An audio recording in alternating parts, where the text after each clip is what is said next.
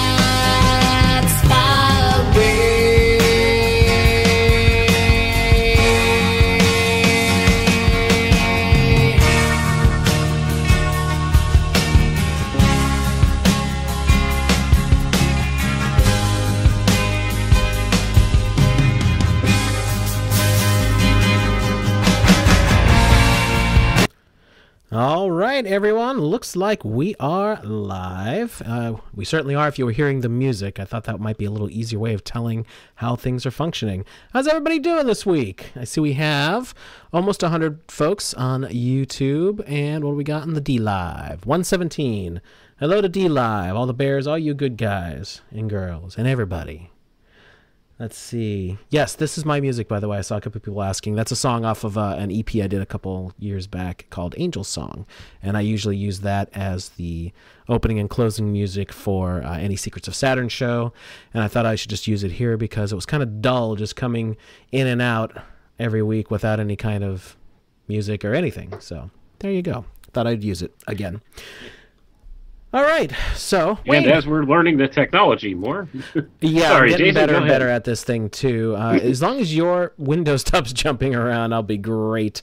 Uh, everyone will have to let me know if the sound is good. I think it is. All the levels look okay on my end.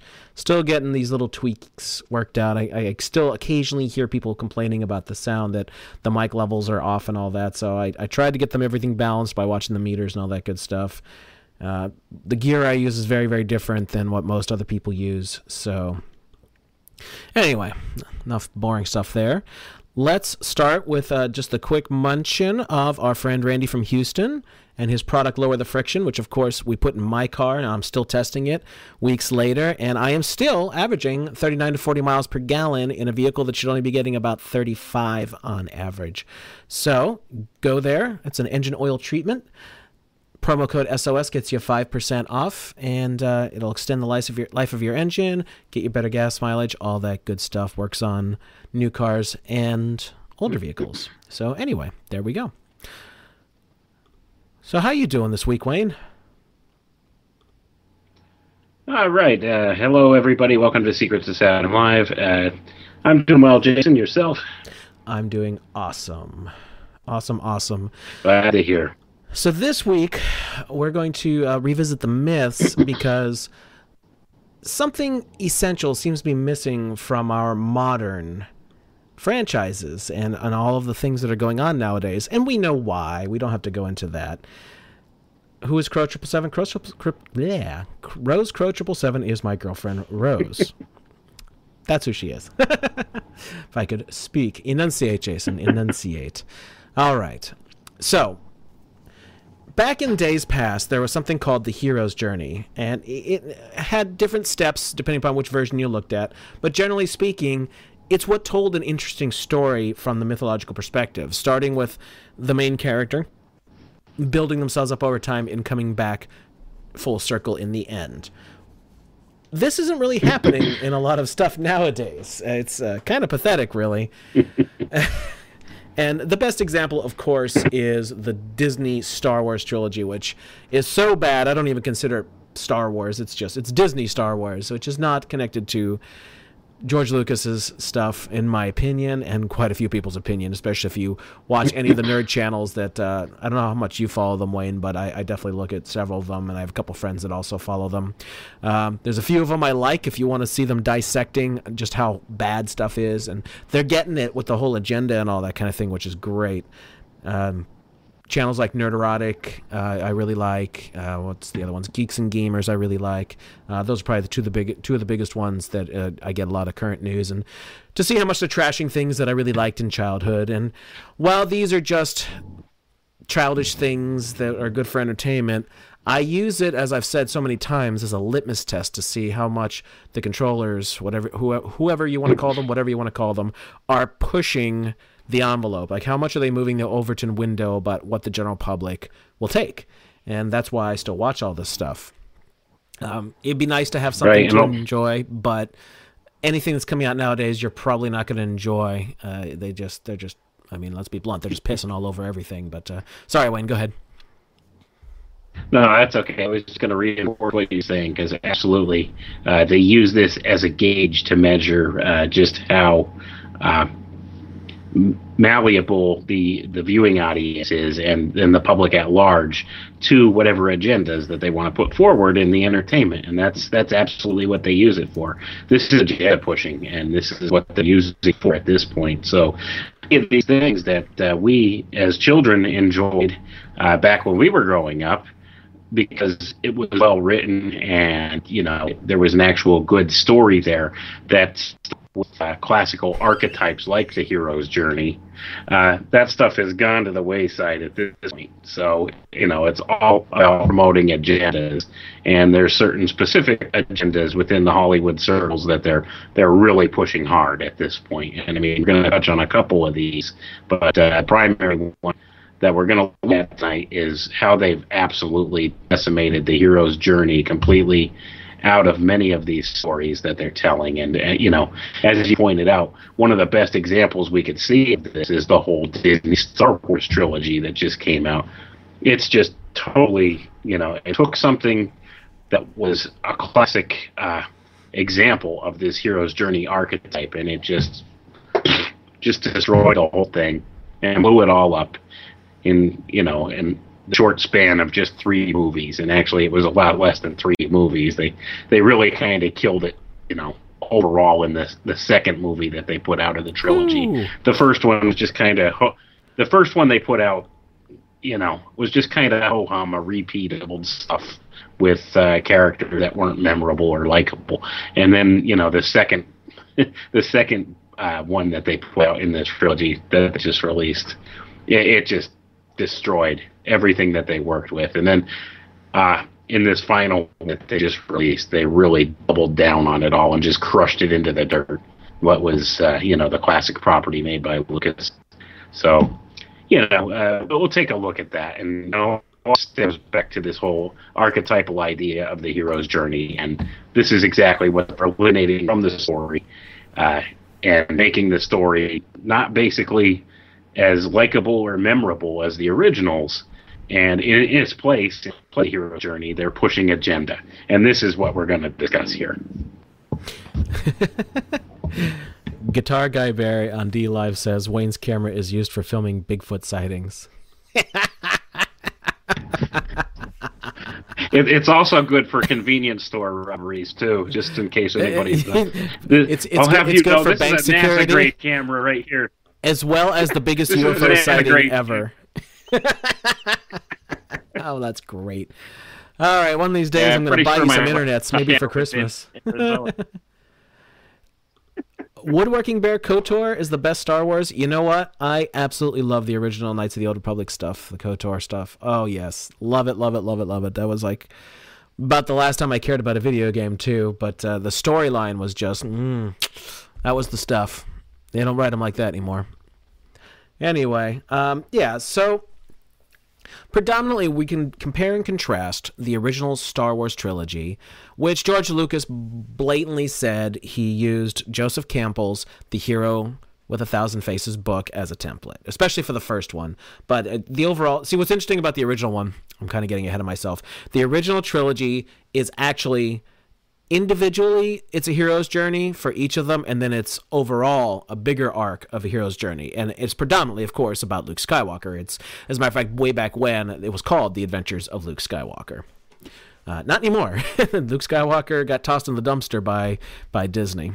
But uh, in, in, in a very serious way too to the point that mark hamill the actor who plays luke skywalker was calling it out in public on numerous occasions. Sometimes it's funny, sometimes it's sad to see what he was saying, but uh, obviously he was very, very displeased with the way that was handled. But uh, that's besides the point. All right, so the original trilogy is absolutely the stereotypical hero's journey because George Lucas used the template of the hero's journey to obviously great effect and success. The Star Wars franchise used to be. Um, I really, really don't know what kind of state it's in anymore because they have really done a lot to. Mm, I don't know if I, I would say destroy the fandom, but they've split the fandom. Uh, the people who are very dedicated, especially like older folks, the ones who are buying all the merchandise and all that, they've split all that badly. A lot of people just walked away from it and like, yeah, I'm done. I mean, this is not the way you, it should have been handled, and no one cares anymore. And that's that. But uh, anyway, all right. I don't want to ramble the whole time, Wayne, because especially when we have three people on, it starts getting hard for you to get a word in edgewise. So, where do you want to start? We have definitely. the the full breakdown of the hero's journey, and I think the easiest way to do that would probably be let's start with the original episode 4 which in 1977 was just called Star Wars but now it's called A New Hope and we can compare that to the uh, the first of the Disney crap uh, the Disney movies um, The Force Awakens Right. And uh, just to start off, just to set the record straight, I have nothing but the best NASA camera here on my computer, so everybody. Oh yeah, we forgot that. So, That's get, that's getting the furthest reaches of space. They've sent the best one megapixels pixel one megapixel CCD technology out to the furthest reaches of space to capture priceless things that no one has ever seen before. Anyway, yes, I know some of the most important things that humanity has ever seen. Let's find the crappiest camera we can and put it on this satellite and send it out there into space. And get this pictures gadget of right these here planets. can do 4K and it's in my pocket, but 56 billion or 56 million dollars a day can't get better than my iPhone. Pathetic. All right, They whatever. could do good. It's almost like they're taking the piss out of us, huh, effects on Star Wars. Yeah, they could do great special effects for Star Wars, but you know, NASA, man, Especially they Jar Jar Abrams. He's got the cameras there. best lens flare I've ever seen. you know, you know Jar Jar Abrams. wonderful? Jar Jar Abrams. Yeah, yeah. That's. Uh, I'll tell you, some of these, uh, some of the things they've been doing, uh, it's just ridiculous. They've really killed this franchise. How could you not make money on a Star Wars movie? I mean, come on. It's it's ridiculous. It's it's and it's all about the social programming involved with it. Mm-hmm. So we could yeah take a look here at you know the whole hero's journey and see how it winds up and how it makes for a great story. And this is something that uh, relates to uh, myth representation too. Like this goes back to all the myths of antiquity. And this is an important foundation people need to understand. A lot of our modern world and a lot of uh, social programming things going on in our modern world are all based upon mythology. And if you don't know mythology, there's a lot of things you're missing. And this is something that escaped me for the longest time.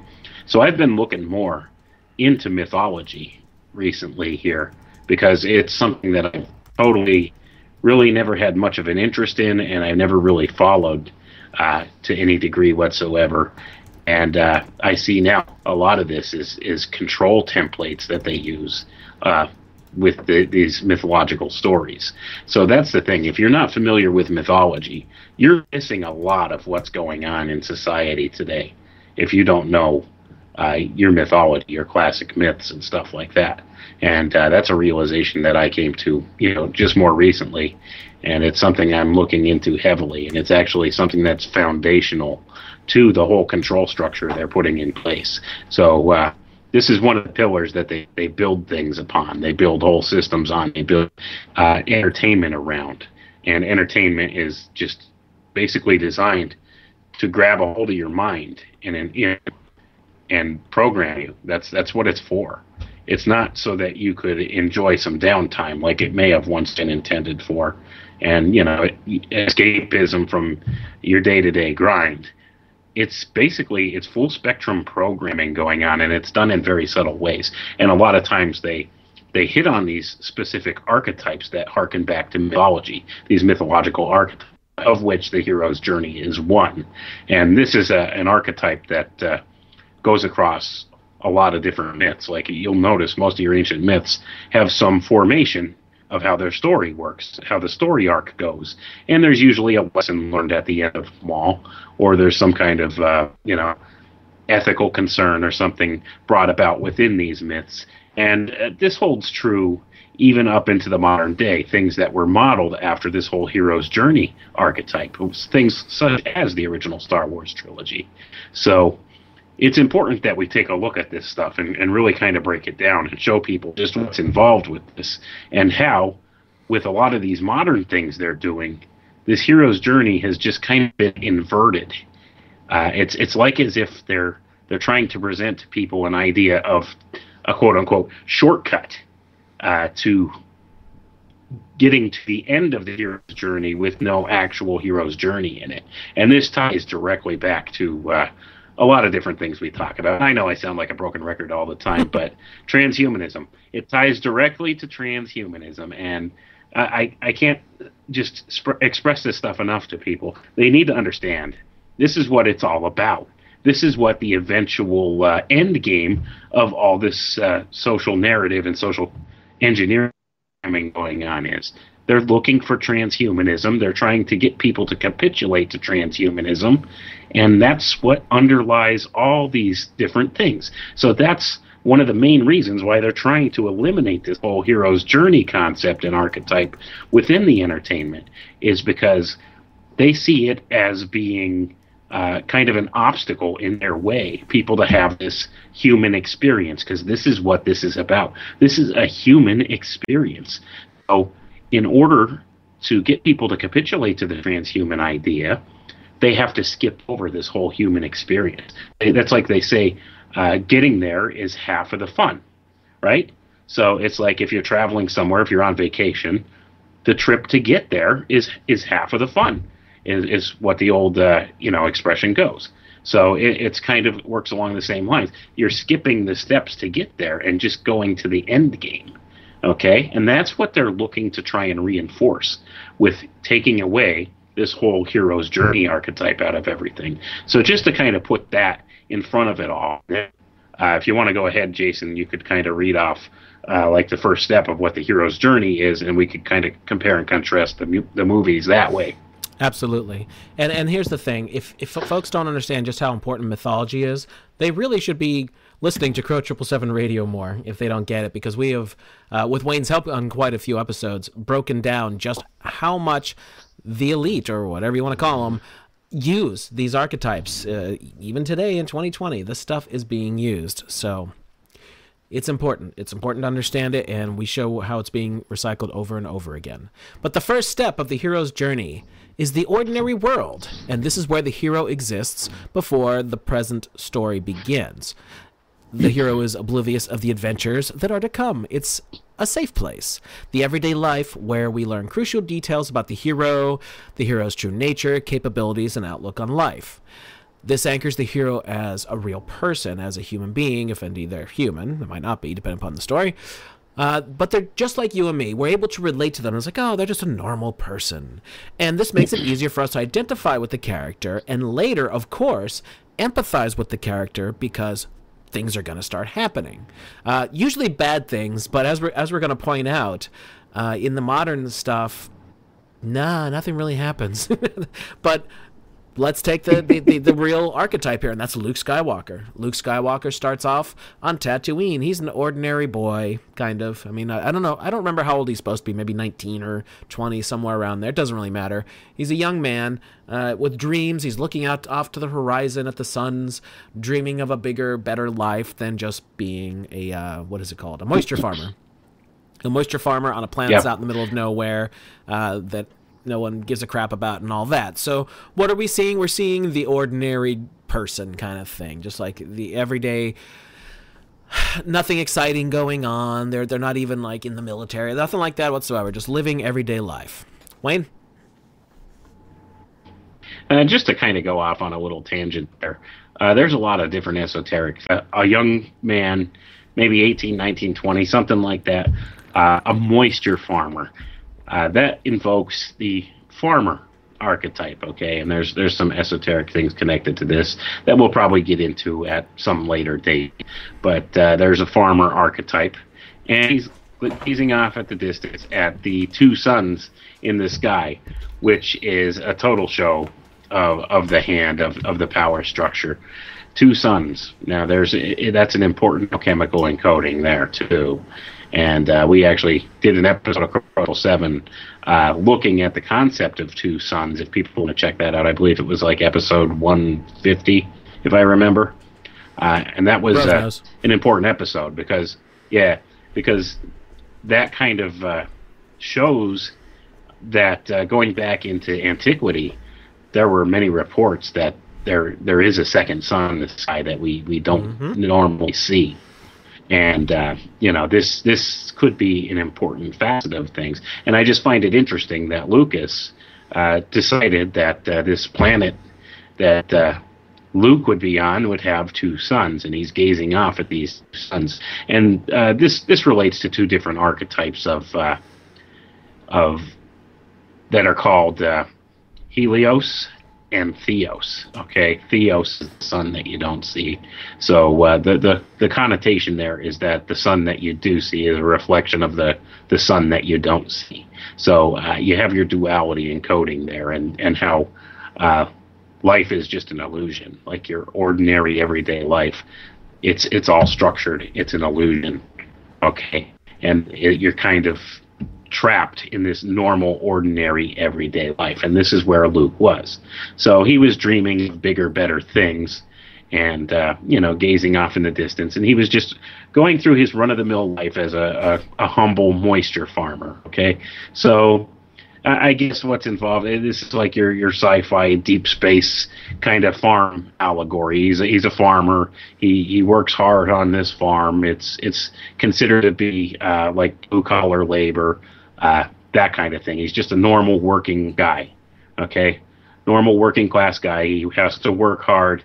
Uh, the environment is harsh, so he has to uh, be careful and you know be really diligent about the things he does, and has to keep maintaining that farm.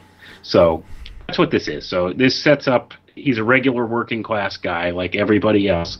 He's a young guy who dreams of maybe doing something big someday, but has his humble roots right there down on the farm working for his uncle and aunt. And uh, this is his ordinary existence. So he's going about his daily routine. And uh, that leads up to, uh, you know, uh, by comparison, in the new Star Wars trilogy, Hmm. we really don't get a, a real glimpse of what uh, this new character's everyday existence is all about. We don't get an inkling that uh, you know she really has a a, a routine that matches up uh, with like your every person. So because the, she comes across as being all by herself. She's a loner on this desert planet, uh, trying to uh, salvage junk that she goes and trades for food, and that's that's the only thing you get. You really don't get a sense of who the character is. That excuse me, you don't get a sense of like what her age range is supposed to be, or how long she's been there, or you know, it doesn't give you any backstory of how she really got there, or or you know, she's doing there. Uh oh. Did we lose Wayne? Houston, we have a problem. and uh, just goes about her her routine that way. Uh, I'm getting some weird sound on the mic here. Yeah, your internet dropped for a moment there, and Skype was kind of You throwing. A, can you hear me? Okay. Your your Skype was kind of throwing a fit for a minute there. Okay. I don't know what's going on here. I hope I don't have bad weather or something rolling in. But could you hear me now?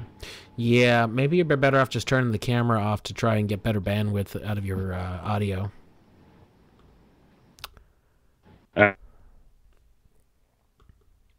Let's take video off. Okay, video out. Turn off my lovely NASA camera. See how that goes. Turn video off. There it goes. All right, I'm just gonna kill that. All right.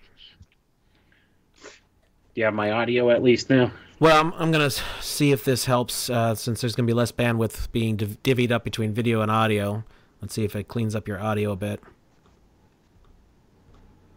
All right, so moving forward, go ahead. All right, so let's recap there since you dropped out a little bit. What we're seeing in The Force Awakens with Rey is we don't see a, a home life or a family life anywhere near to the extent that we saw with Luke Skywalker, who uh, has a realistic situation. Lives with his aunt and uncle. It's not his mom and dad, but he lives with his aunt and uncle. He's he seems kind of like a real person. You know, he's doing chores. He doesn't really like it. Uh, he's kind of fussing a little bit with, with the family because he doesn't want to do what they want him to do, basically. And uh, Rey lives by herself on this horrid planet. Uh, that's almost uh, note for note the same as Tatooine. And she's by herself, scavenging out of derelict military vessels and taking the parts and selling them for food. That's that's all we know about her life. So, uh, right off the bat, uh, I think I don't think anyone's going to really argue that Rey is boring as hell once you watch these movies. There's so little to her character. I mean, everybody jokes around about how she's a cardboard cutout. There's nothing to her. Uh, you know, what's what's really ironic? It's almost like you know they wanted to empower women with these characters and have these strong women characters, but not a single damn one of them are interesting in any way, shape, or form, and that's what sucks.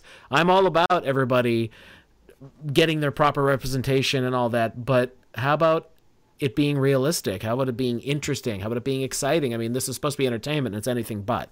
But anyway, Wayne, go ahead. Yeah, well, anyway, you could kind of see the the, the con- contrast between, uh, you know, you, you see Luke has a family, he's got concerns, he's got responsibilities, uh, he's got something that's a regular day to day life that he cares about. Okay, Rey doesn't have anything she cares about.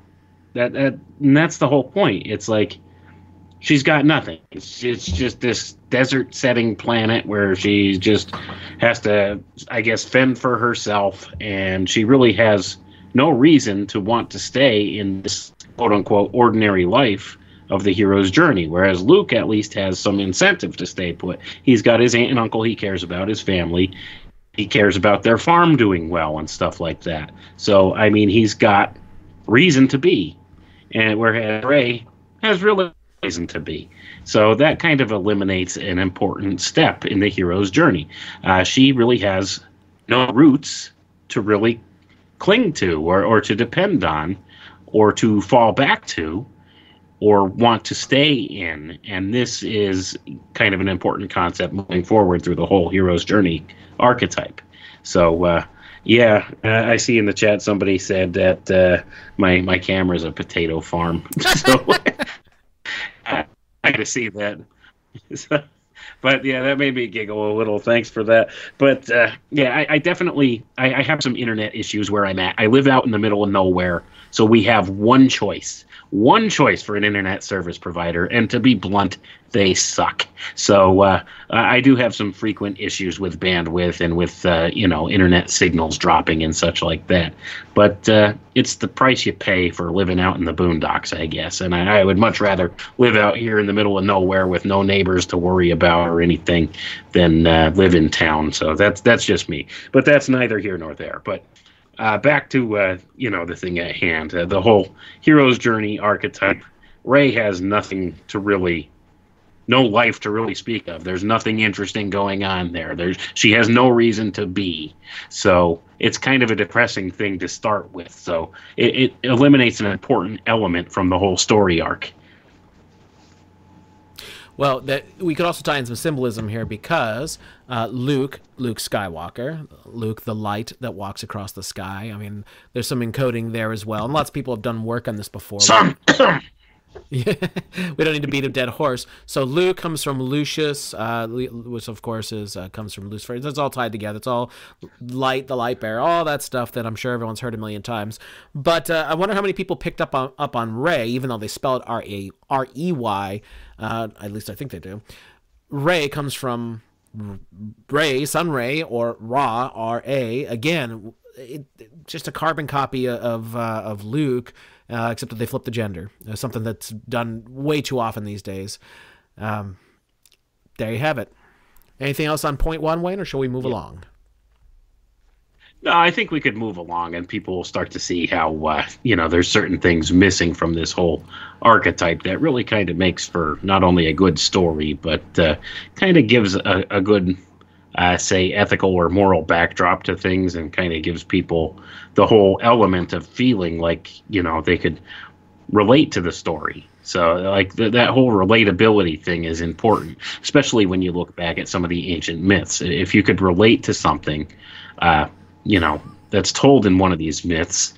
And uh, you could kind of incorporate that into part of your own journey. So that that's that's kind of a, a one of the key aspects to storytelling is you want your characters to be relatable.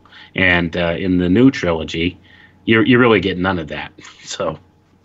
Right. And uh, i see someone mentioning about uh, the current Wonder Woman being interesting. Yeah, because I liked the first Wonder Woman movie they just Wonder Woman movie they just put out because it actually was written pretty well. And even though her character is a superhero, we, we already know she's a superhero. It's not like they're taking uh, a character and making them over the top. She she had a real and she had a, a, a hero's journey. She had the uh, the normal life and the call to adventure, like all the things we're about to go through in the Wonder Woman movie. This happened. She was realistic from a fantastical point of view, but she was more real. And here's another very, very, very important thing that a lot of these modern agenda driven movies aren't getting right, and that's she's likable.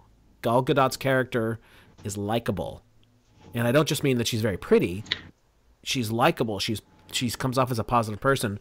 Rey, unfortunately, for whatever reason, they too often made her kind of bitchy or or kind of stale. Like she's just she wasn't very interesting.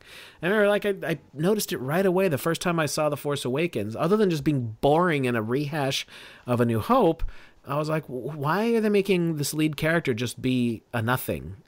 Don't you want people to be interested in this? But anyway, let's move on to point two, and that is the call to adventure. And the hero's adventure begins when a call to action is received, such as a direct threat to the character's safety, the character's family, their way of life, to the peace of the community in which they live, or multiples of those, which is quite often the truth. Uh, the Lord of the Rings is another good example of that, that the hobbits received the call to adventure. It may not be as dramatic as a gunshot, but simply a phone call or a conversation, but whatever the call happens to be and however it manifests itself, it ultimately disrupts the comfort of the hero's ordinary world, back in step one, and presents a challenge or quest that must be undertaken. So, looking at the original Star Wars, what happens? The Empire comes and obliterates Luke's family. There's this called adventure. Of course, this is after all he already met the mentor, but the mentor hasn't really started much yet. That's another step, of course. What happened in The Force Awakens, Wayne, with Rey?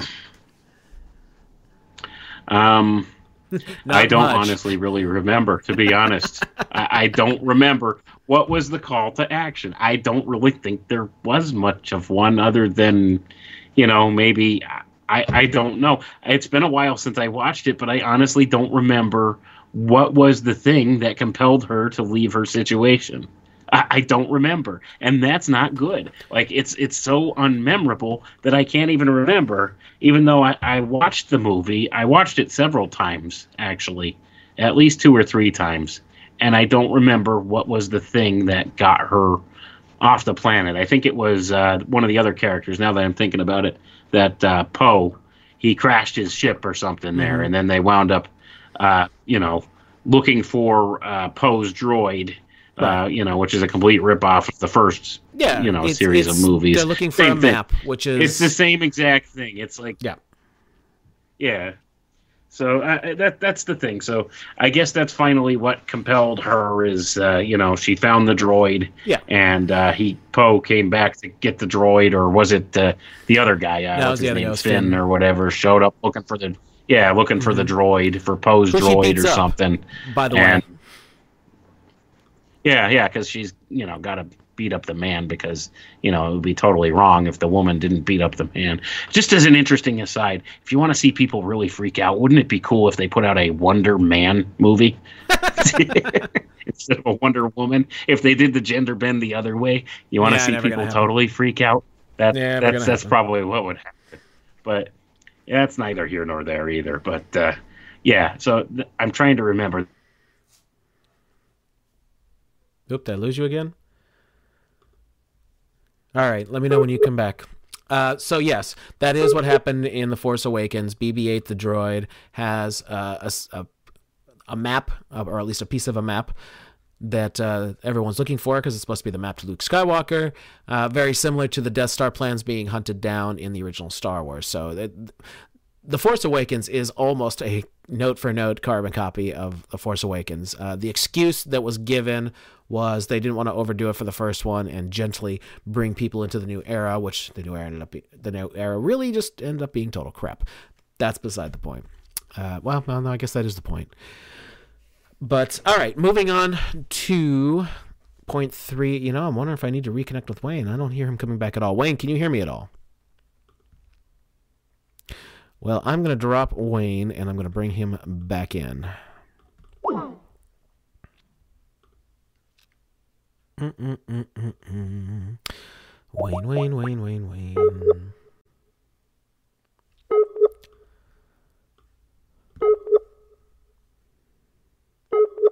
Well, this isn't good. Maybe I'll be doing the show myself. Well, anyway, I know this material either either way if I have to carry it. So, step 3 is refusal of the call.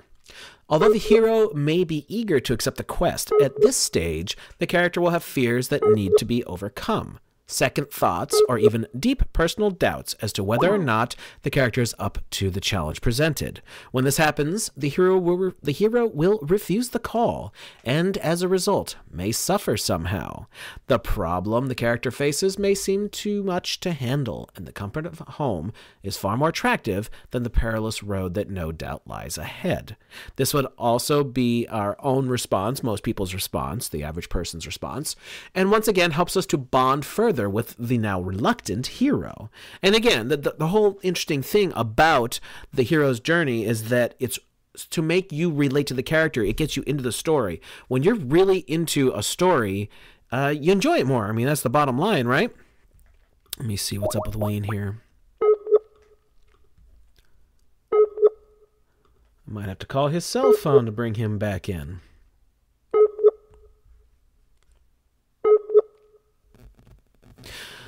So, well, I'm just going to carry on here. Sorry about the technical difficulties, folks. Uh, maybe Wayne needs some satellite internet.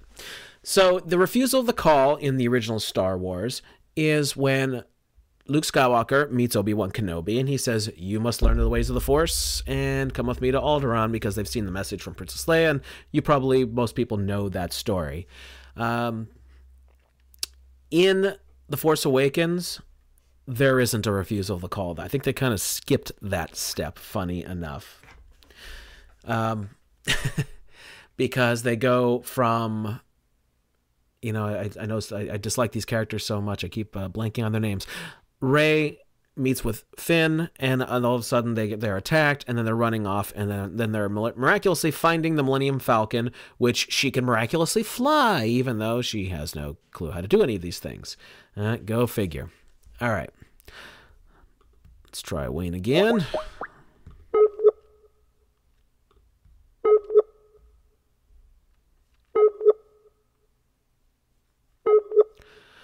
Well, isn't this a problem?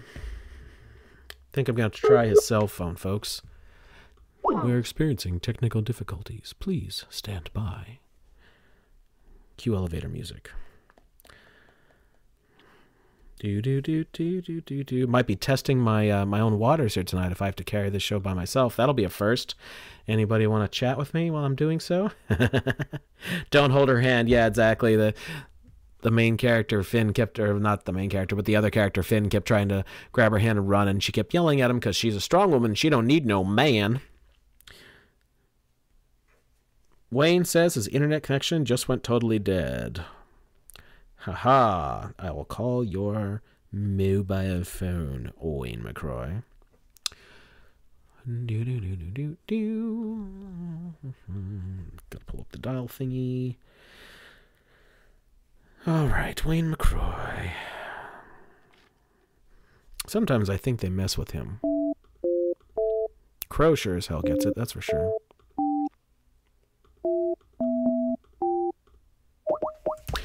All right.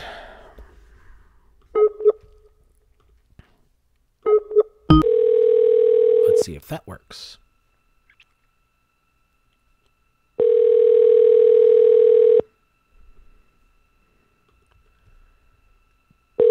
do I think that do I think since Bob Iger left Disney that Star Wars could reset itself? Okay, you know, Bob Iger was the head of uh, was the CEO of Disney for the past 15 years. As a result, he did a lot of acquisitions and brought a lot Your of Your call has been forwarded to an automated voice messaging system. Properties. Wayne, come on, man. What are you doing? Answer the phone. Do do do do do do do.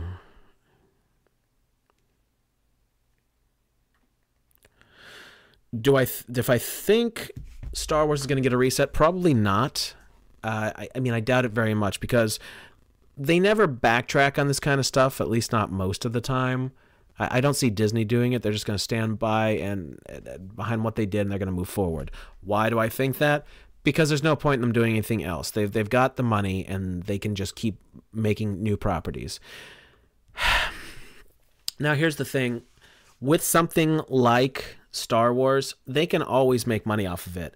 Even if they never made another movie again, or if they just put out bad movies, the old stuff is always going to make money. There's so much money. As a matter of fact, Crow and I just had this conversation the other night. We were trying to figure out just what kind of money stream is coming just from the four point what was it four point two billion dollars that Disney spent to buy Lucasfilm, which wasn't just Star Wars, by the way. That was Indiana Jones, uh, Willow, Whoopi, uh, Howard the Duck. That's a good one. Yeah, uh, everything that George Lucas did was under the Lucasfilm umbrella. It also included ILM, Industrial Light and Magic, so all of the special effects and all that, Skywalker Sound, all that stuff. That all came under one big umbrella. So they're going to make money no matter what because there's residuals all the time from Star Wars everything. I mean, think about the insane amount of merchandising that has gone on. Star Wars is, is the greatest intellectual property for merchandising that I've ever seen. Um, I could be wrong, but I don't think I am, just from when we were trying to break it down. I'm trying to think of what, what else might even might even be close, but no, I'm pretty sure Star Wars has marketed the most. Wayne's saying it looks like he has interwebs again. Let's find out.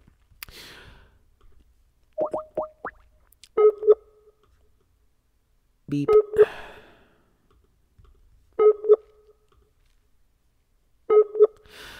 So that being said, uh, step three again with with the new Disney trilogy kind of got skipped. There really was no refusal to the call. Maybe a little bit later on in the story, after she's already left the planet and she's with Han Solo, but um, not not really, not really. All right.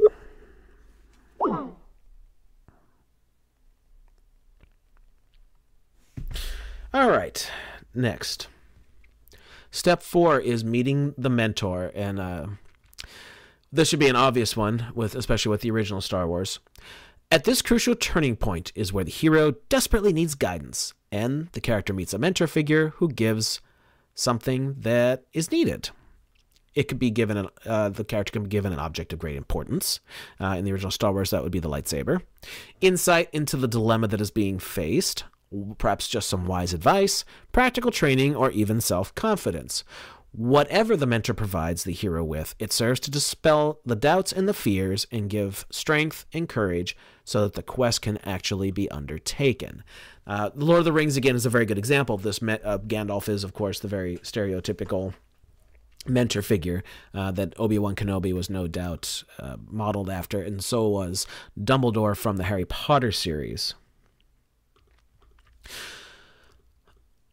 Oh, oh, oh, oh, oh. Is this working? All right. He's saying, try me now. Who is what guy? My name is Jason Linger, and hello, hello, Nabero.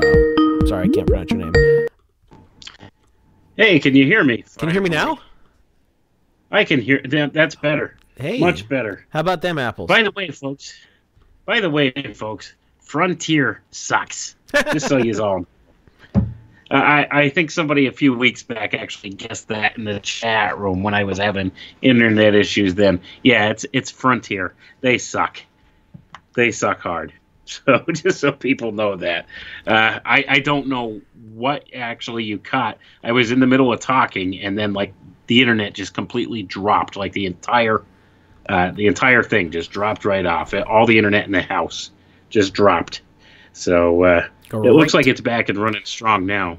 Uh, I mean, you, you haven't broken up at all. Um, someone just in the chat room, let me see, asked why do why why did George Lucas sell all the intellectual properties? Well, George Lucas is good friends with Bob Iger, who was the CEO and is still sticking around, by the way, uh, in Disney. He's he's going to be head of creative until his contract is up in December of 2021. But uh, he's getting older because of the massive backlash be, uh, because of the prequels, he didn't want to do the third trilogy that he had outlines for and all that. So he thought that Disney would take care of his property, his characters, or his kids, as he called them.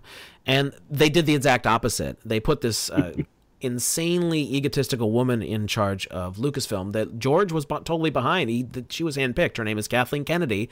And she went bonkers just doing pro feminist stuff. And I don't know if that was something she was told to do from higher up, but the way George Lucas is acting, he sure as hell didn't seem like he expected that.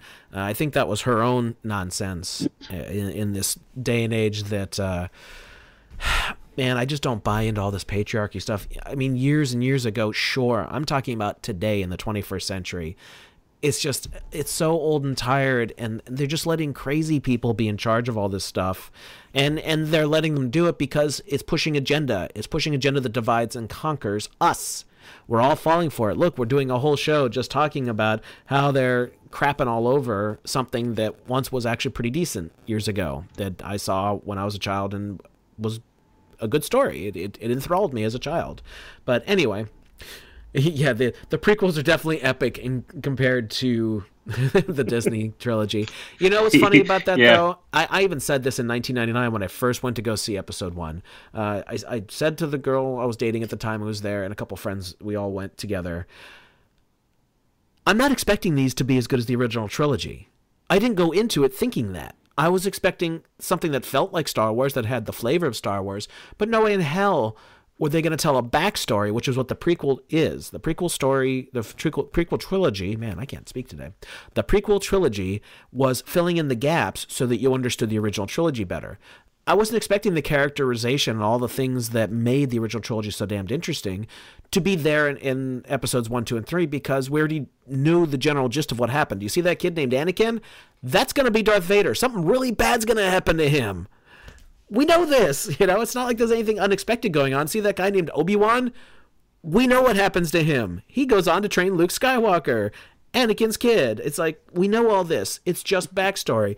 People made such a big deal about how these aren't living up to the originals, but wasn't supposed to, man. It was just supposed to fill in the gaps, and I knew that even in 1999 when I was much younger. I just, I just didn't think it was going to be that that big of a deal. And you know what? I ended up enjoying them a hell of a lot more than other people. Yes, I found Jar Jar a little annoying, but I really just didn't care. But anyway, Wayne, I don't want to talk over everything here. Where do you want to pick up at? I, I did move on to point four, uh, meeting the mentor. Okay. But whatever you want to say about refusing the call, which is step three, go right ahead and fill in because you dropped out and most of what you were saying got, got lost. Okay, just just so we know. Uh, so if the mentor was Jar Jar Binks, then uh, you know uh, that could be a real problem. I wouldn't ex- I, I wouldn't expect anything less from Disney than to, to to maybe make a movie like that coming up in the near future. But uh, you know, based upon that, uh, the prequel trilogy was uh, definitely more enjoyable than this latest trilogy because, like you said, you knew what to expect with it. And even though they throw in things like annoying Jar Jar Binks, which, by the way, guys, here's a gold mine of an idea. Uh, I was talking about this with my 10 year old son. We keep joking about it uh, do a personal assistant app like an Alexa type thing, but call it Jar Jar, and it talks to you in the Jar Jar voice, and it messes everything up. So like when you tell it, uh, Jar Jar, play uh, play rock music. Misa charged maxed out all your credit cards. Okay, uh, that kind of thing. So, it, it, yeah, it, it, could be an amusing app that somebody could invent out there. If there's anybody out there into coding, I, I, think that would be, I think that would be a funny thing to do. But uh, I'm sure Ahmed Best is aside, looking for work.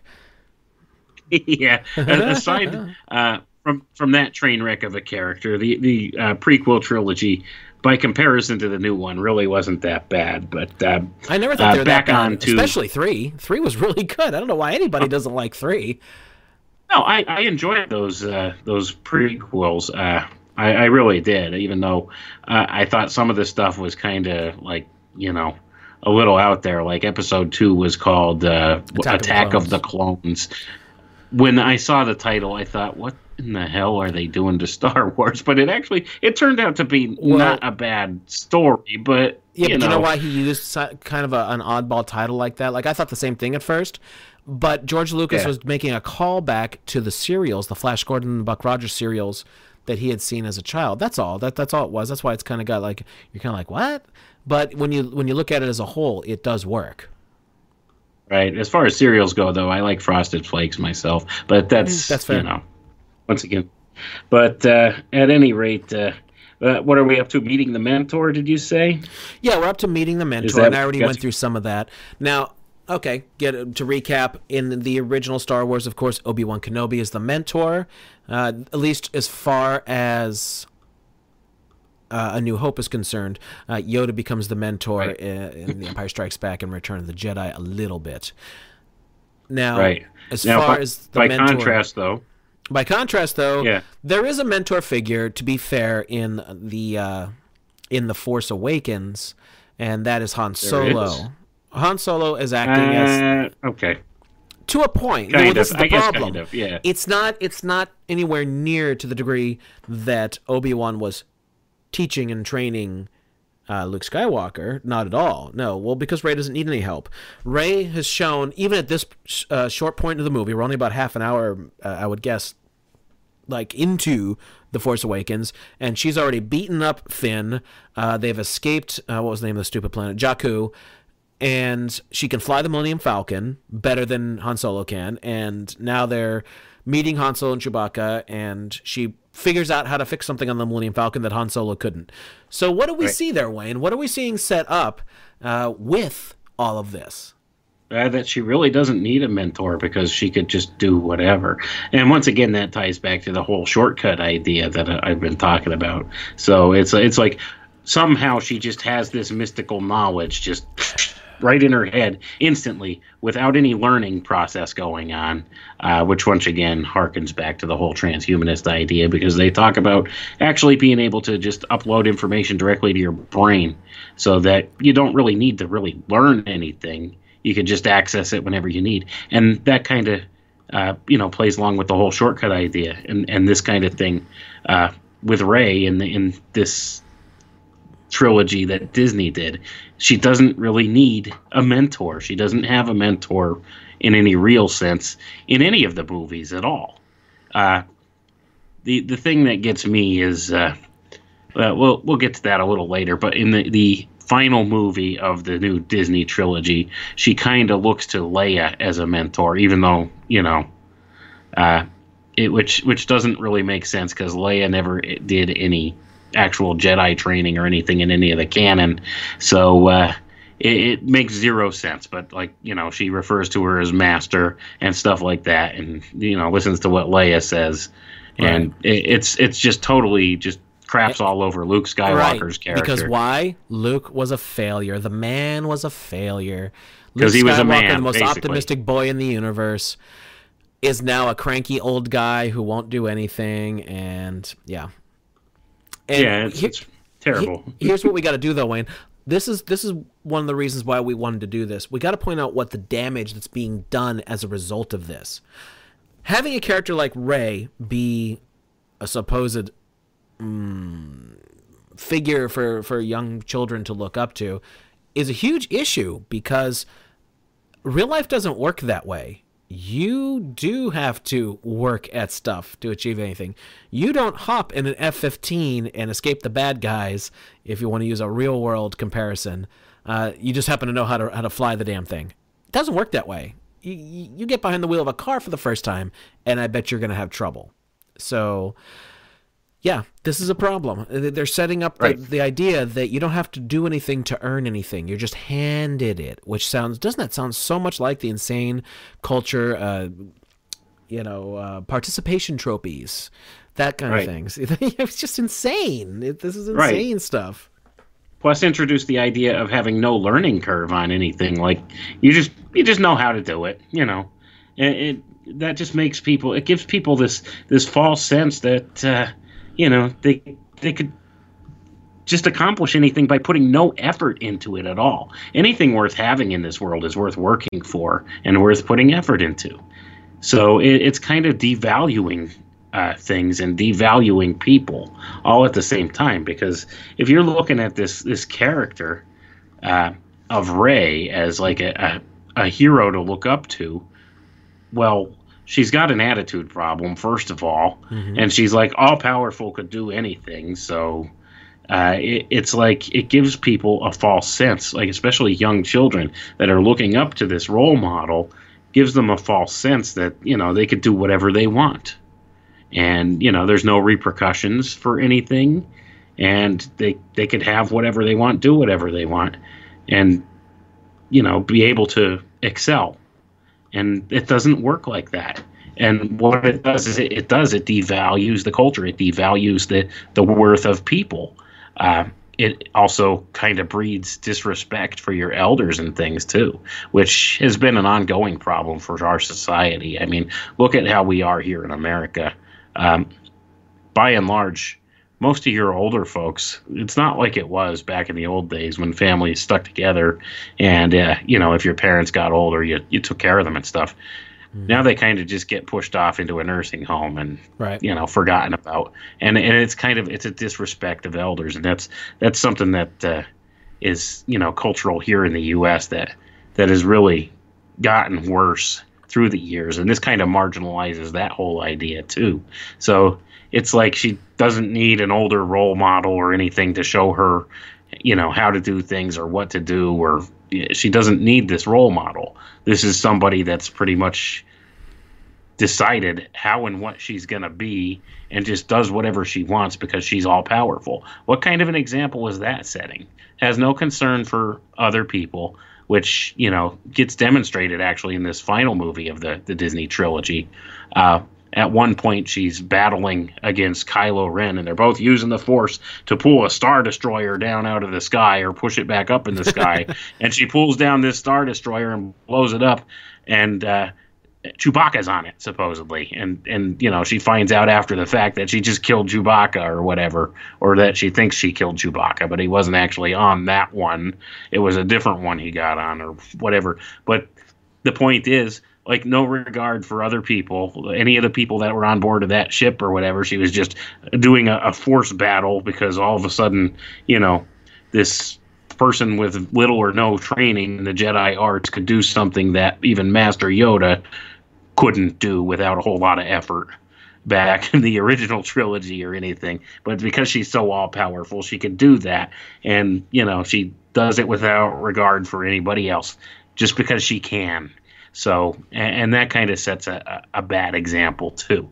So it's just one of those things where if, if you're watching this as a child, it gets kind of confusing for you because once again, we see, as in so much popular culture stuff, the role of the hero gets really kind of blurred. The line of the hero and the anti-hero, and the anti-hero is kind of a really popular uh, kind of a thing right now, an archetype that they're they're really pushing. Because this is like not necessarily the good guy per se, uh, but they're kind of portrayed to be the good guy in the story, and and this Deadpool. all leads great back, example yeah, Deadpool, great example, which leads back to the whole idea and concept of moral relativism, which is a mainstay uh, for the secular humanist movement. And if people are unaware, secular humanism could be uh, rightly called Luciferianism.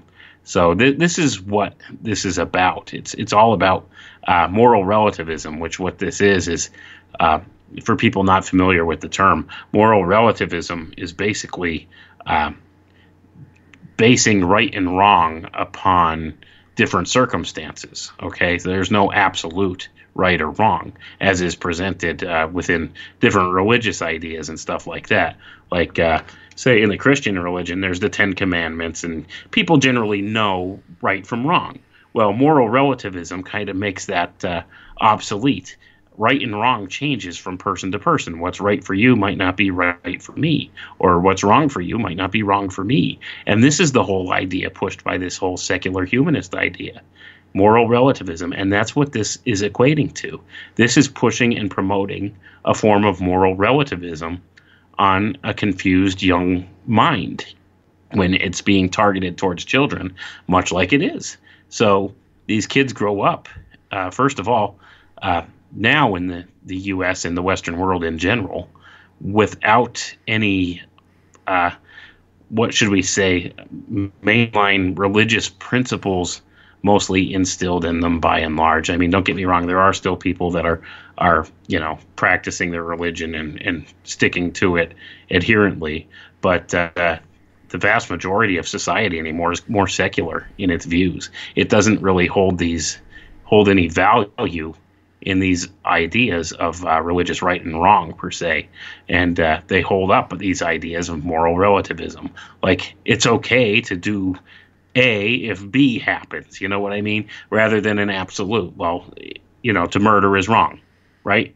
That's that's what religion teaches and that's kind of what natural law has taught all through uh, all through our existence here that murder is wrong. But right you know, you, bring in the moral relativist case of this. Okay, well, that man is a, a, murderer or a rapist or, you know, has killed a lot of people or something. Is it okay to kill him? And that's where it comes in. And this is the kind of thing that, that they kind of promote. So, uh, and you can kind of see this like in these movies uh, in a lot of different ways. And, and, you know, it's just another way of breaking down uh, the traditional fabric of society. It breaks down the traditional family unit because it, another popular archetype and, and idea that they, they promote with a lot of this stuff leading to this moral relativism is the father figure. Now, back in you know the traditional sense, you listened. If you go back to old TV shows and stuff, you listened to the father figure's authority. You did what he said. And uh, now the spin is oh well the dad's stupid so you don't need to listen to what he says. You know what i mean? Or the father figure in the, the, the story. And this is kind of how they slowly promote this stuff and, and push it. They use the overton window to kind of shift these concepts over. So this is one of the things they're heavily pushing is this moral relativism. And you could see it uh, and how it's shifted from 1977 when they, they put out the first Star Wars movie, where there was this respect for your elders and uh, this respect for life and all this kind of thing, and respect for authority figures. And uh, they kind of just threw it to the wayside moving forward to this latest trilogy, and where it, it pushes this whole moral relativist idea. So that's that's just another way where the hero's journey is uh, kind of being misused and abused and, and discarded. Now, let's not also forget the other bad part of what they've been doing in this Disney trilogy, and that's they destroyed the old characters, except for Leia. They kind of made her the culmination of all the male figures, uh, which is what's been going on with so many. Anything in, in these movies these days, the females act like men uh, to the point that they're taking over the roles of the men. Uh, sometimes it's it's a, a literal recasting, like they did to Doctor Who. Uh, take away the male role, give it to a female, but that's been so badly acted and so badly written that again, it's almost like a disgrace to women. They've done it so bad. It's like this is supposed to empower women, but you sucked at every single thing you've done. You you had the means to do this, and uh, some people at least backed it they were cool with switching the doctor, but you boogered it up so bad. Now your your ratings are at an all time low. But all right, let's get back to this though. Uh, crossing the threshold. Yeah. Step 5. The hero is now ready to act upon the call to adventure and truly begin the quest, whether it be physical, spiritual, or emotional, or perhaps a combination. The character may go willingly or might have to be pushed, but either way, the character finally crosses the threshold between the world that is familiar and that which is not. It might be leaving home for the first time, or just doing something that the character was always scared to do. However, the threshold presents itself, this action signifies the hero's commitment to the journey and whatever it may have in store. So this definitely happened in the original. Uh, that's that's Luke going with Obi Wan Kenobi. They go get uh, Han Solo and Chewbacca, and off they go from Tatooine to rescue the princess. Uh, thinking they're going to Alderaan, but of course that's not going to happen. Uh, Force Awakens, though, the threshold was crossed. Uh, Rey and Finn leave Jakku, and they do go somewhere. They go to uh, I really don't remember the name of the planet they went to, the foresty looking one. Uh, they met another kind of mentor figure that, that kind of filled that that gap. I, I don't remember her name either. The little the like almost like a lizardy looking thing, almost like a fish. I, I can't even remember. I remember the general outline of the movie, but it, I, I thought it sucked so much that I just man, who cares? But um, anyway, you you go ahead and pick it up, Wayne. I don't want to just keep slinging insults. Yeah. No, I, I hear you, but I mean, when they're merited, I mean, it's it's okay to do so. But uh, yeah, I think that character's name was Maz or something like that. Maz Kanata uh, or something along those yeah, lines. Yeah, something something right. like something that. Along but, those, but who cares? basically, she she was like the uh, the the bar manager or something. It was a bar, okay? It was yeah. something like that. Some kind of a, a, resort planet or something. She ran a casino or bar or something like that. And then, you know, this, uh, once again, another female character, because uh, you, you can't have any male mentors anymore no. because that, that would that would just go against the whole, uh, you know, agenda that they're pushing and promoting. So, and you know, uh, Wayne, before, before we go on, let's even point out a movie that made a ton of money and that I did enjoy as a movie, and that's Joker. There's a, a white male figure who was the main character, but that's not exactly something you should be aspiring to be like, right? Well, that's the whole thing. I mean, once again, you're looking at uh, the idea of the anti-hero archetype. That that's what Big that's time. promoting. I mean, and and you're talking this is traditionally a villain. This is the bad guy. This is the guy that was. does horrible bad things to people and they're making him likable and relatable to people.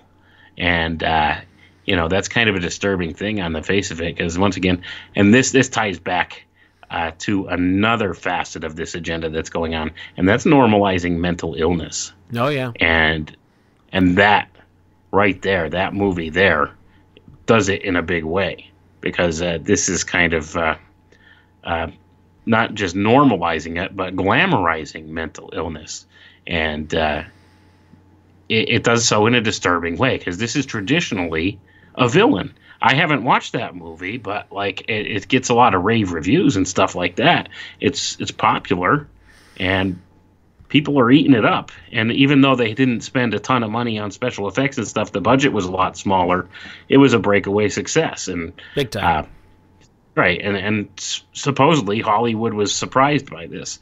There's no surprises in Hollywood, guys. Just so you yeah. know, it's doing exactly what it was intended to do and what they knew it would do from the start. Uh, no part of it is not programming, just so you know. But uh, yeah, so th- that's the thing. This this normalizes that anti-hero archetype once again, and makes the villain idea and the mental illness idea seem attractive to people. So it, it's one of those things where uh, it it could lead to uh, a kind of dangerous place morally for people, but that that's exactly what they're looking for. This is another way that they slowly shift that whole Overton window over to make things that that would seem just a couple years ago absolutely off the wall crazy, make them more normal and you know more accepted by the public at large. So that's what's going on with that. But uh, uh, back to Star Wars anyway. Uh, so they arrive at this whatever it is resort planet or whatever that this Maz character runs, and for some reason or another, which they give no explanation why, she has Luke Skywalker's old lightsaber, which mysteriously calls out just, just to, to Rey. Yeah, just happened to be there, and mysteriously it calls out to Rey, and she finds it, and uh, there's you know a lot of just unexplained uh, stupid stuff that goes on there with her with you know having this whole uh, I you know vision or whatever it is that she has there with the lightsaber. And it, it's just it's so unmemorable as well. It's one of those things i'm having a hard time remembering exactly what happens at that point in the story. But uh, it's it's a far cry from the original trilogy like how uh, luke came to uh, understanding and and you know, crossing the threshold, as it were. All right, next step is tests allies and enemies. Now, finally out of the comfort zone, the hero is confronted with an ever more difficult series of challenges that test the character in a variety of ways. Obstacles are thrown across the path, whether they be physical hurdles or people bent on thwarting progress. The hero must overcome each challenge that is presented on the journey towards the ultimate goal. The hero needs to find out who can be trusted and who cannot. They may earn allies and meet enemies who will, each in their own way, help prepare the character for the greater ordeals yet to come. This is the stage where the skills and powers are tested, and every obstacle that is faced helps gain helps us gain a deeper insight into the character and ultimately identify with them even more. This is where you're seeing things progress and you're probably invested in the character somewhat at this point. You're this is the point where Luke is now going to the cantina in the original one and you're meeting all these interesting characters and Luke gets in a scrape and you're kind of like oh crap. And the mentor comes and, and saves Luke from getting blasted.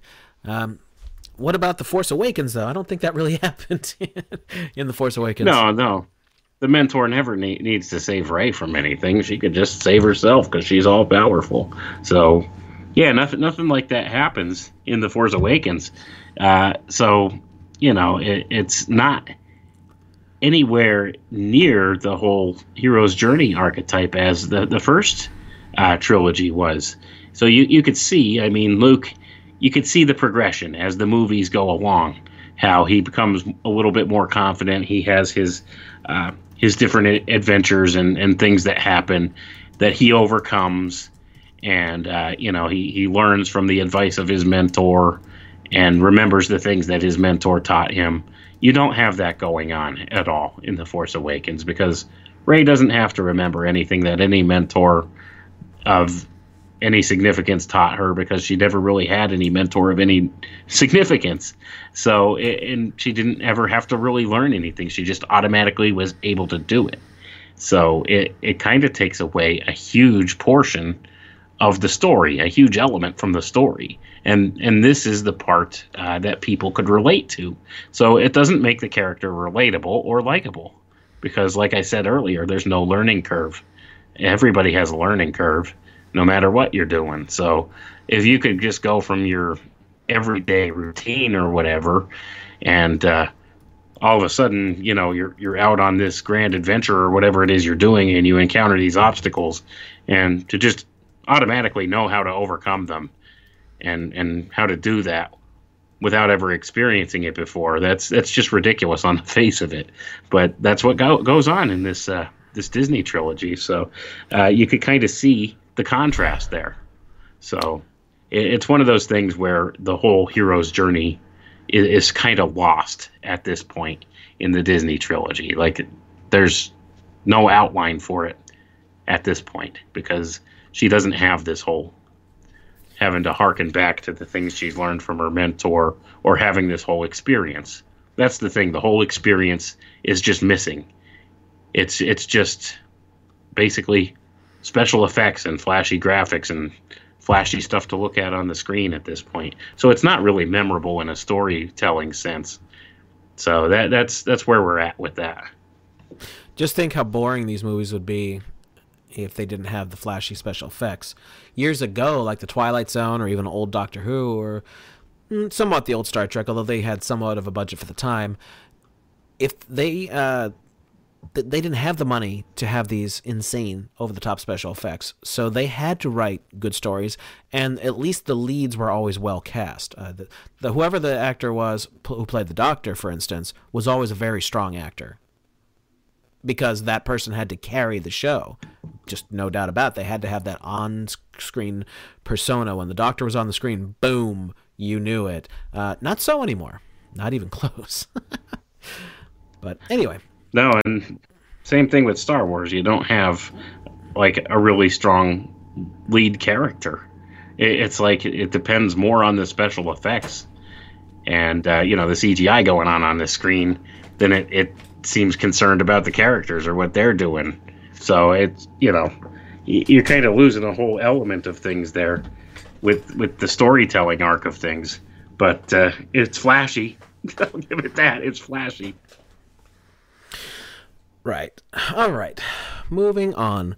Step 7 Approach to the Inmost Cave. The Inmost Cave may re- represent many things in the hero's story, such as an actual location in which lies a terrible danger or an inner conflict, which, up until now, the hero has not had to face.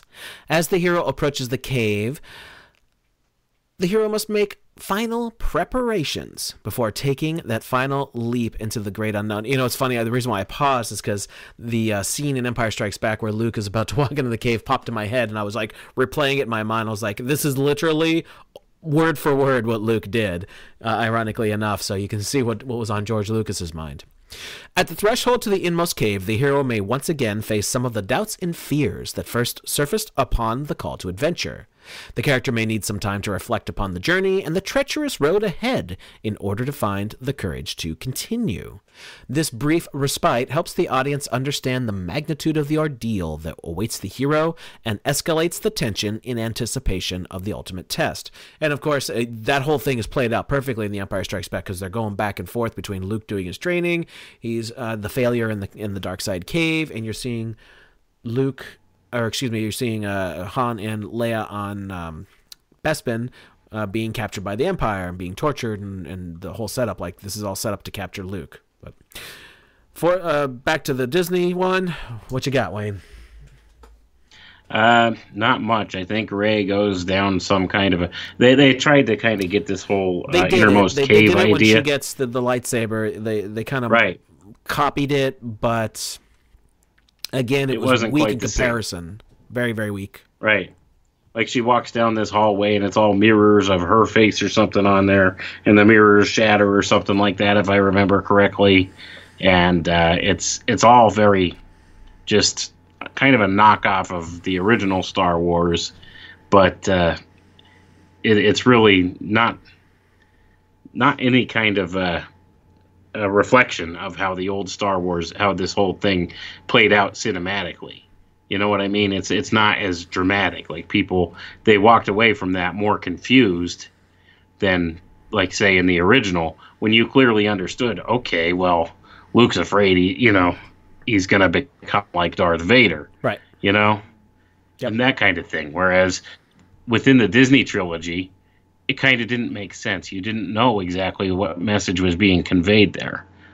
So it's like you don't really know what her inner struggle is. Mostly probably because she really didn't have an inner struggle because she's all powerful. what so, inner struggle? You know. right. Mary That's Sue Palpatine. And once again, it struggle. goes back to yeah, so it's it's one of those things where you, you just can't relate to the character. Whereas, you know, with Luke, he knew he had to face off against this guy, but then the thing is, would he turn to the dark side himself? Right. And you know, when he defeated him, and that was the whole struggle that you could see within Luke's, uh, you know, innermost cave event. Whereas with Rey's innermost cave event, you just walked away confused. it, once again, it was just one of those things. It was flashy, but that was it. Right, and again, these movies would be nothing without those massive special effects. All right, so let's move on to. I just hit a button and accidentally enlarged a window. Do that less, Jason. Let me shrink that back down so I can actually see my desktop again. Nope. Because I need to see my desktop. There we go. All right. Make you small. I love doing this live and all the goobers that come along with it. Okay. Isn't live radio interesting? it is, especially when my co-host drops out. Yeah, Luckily, I don't like know how that. to shut up. So, step eight: the ordeal. The supreme ordeal may be a dangerous physical test or a deep inner crisis that the hero must face in order to survive or for the world in which the hero lives to continue to exist. Whether it is facing the greatest fear or the most deadly foe, the hero must draw upon all the skills and experiences gathered upon the path to the inmost cave in order to overcome the most difficult challenge. Only through some form of death can the hero be reborn, experiencing a metaphorical resurrection that somehow grants the character the, pow- the greater power or the insight necessary in order to fulfill the destiny or reach the journey's end. This is the high point of the hero's story and where everything the character holds dear is put on the line. If the character fails, death can occur, or life as it is known might never be the same again. There is no plan B. Never mind. Once again, this this, this uh, whole idea of the ordeal and uh, the concept of uh, going through some kind of quote unquote death um, and rebirth. This all correlates directly back to the concept of initiation, and this is uh, something that all of the secret societies and everything are based upon. This harkens back to the mystery schools and uh, the uh, the king priests of antiquity, the whole initiation idea. So this this is an important archetype that's kind of folded into the the hero's journey archetype. Initiation, the the phoenix, the rising, the rebirth of the character to something greater. Uh, the sacrificing of their normal everyday life, their ordinary life they had before, to becoming the hero. Uh, so like this is your whole death and rebirth concept, and this this goes you know along with different religious ideas like baptism and stuff as well. So it, it's an archetype that's there that's been with mankind all through eternity, and it's it's encapsulated in this hero's journey archetype as well. So it's an important step in there. So you have this rebirth of the character, and uh, Luke goes through this uh, when he battles Darth Vader and he loses his hand and he nearly dies. And then he comes back uh, and gets more training and becomes more powerful. And he's left his old life behind completely at this point and has accepted the new path. So this this is what this is about. Now, by contrast, when you look at Rey in the Disney trilogy, this doesn't go on at all. Like that, there's nothing there. There's no rebirth idea. Like she does not in any way at all come close to being defeated by Kylo Ren or anybody else for that matter. Uh, she always winds up the victor, regardless. Whereas in this, Luke learned a lesson. He lost the fight. He lost his hand. In a big, big he way, lost yeah. his mentor. He lost his mentor, Mhm. and he had real loss and real growth because of that.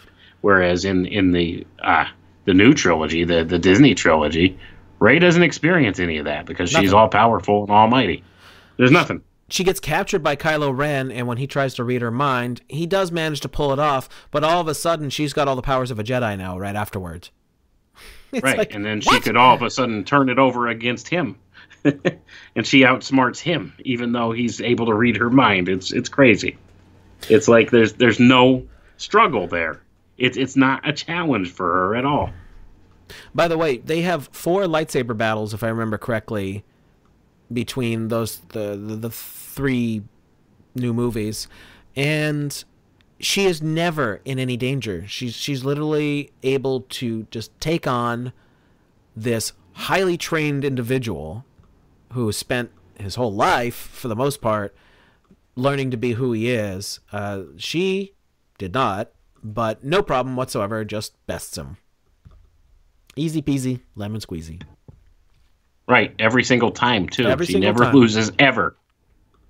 And that that's the thing. I mean, you're missing a, a whole uh, important element to the human experience there that people relate to, losing, and, and that's that's something that never happens to her at all. So it's like it makes this character even more unbelievable, unlikable, and unrelatable. Well, that's not real life. In real life, you have losses. Uh, I guess they tried to play it off like Rey had a loss when Han died, but which you just met him like the day before or whatever it's supposed to be. right. So Yeah. It's like, yeah, well, what that kind of a loss is that?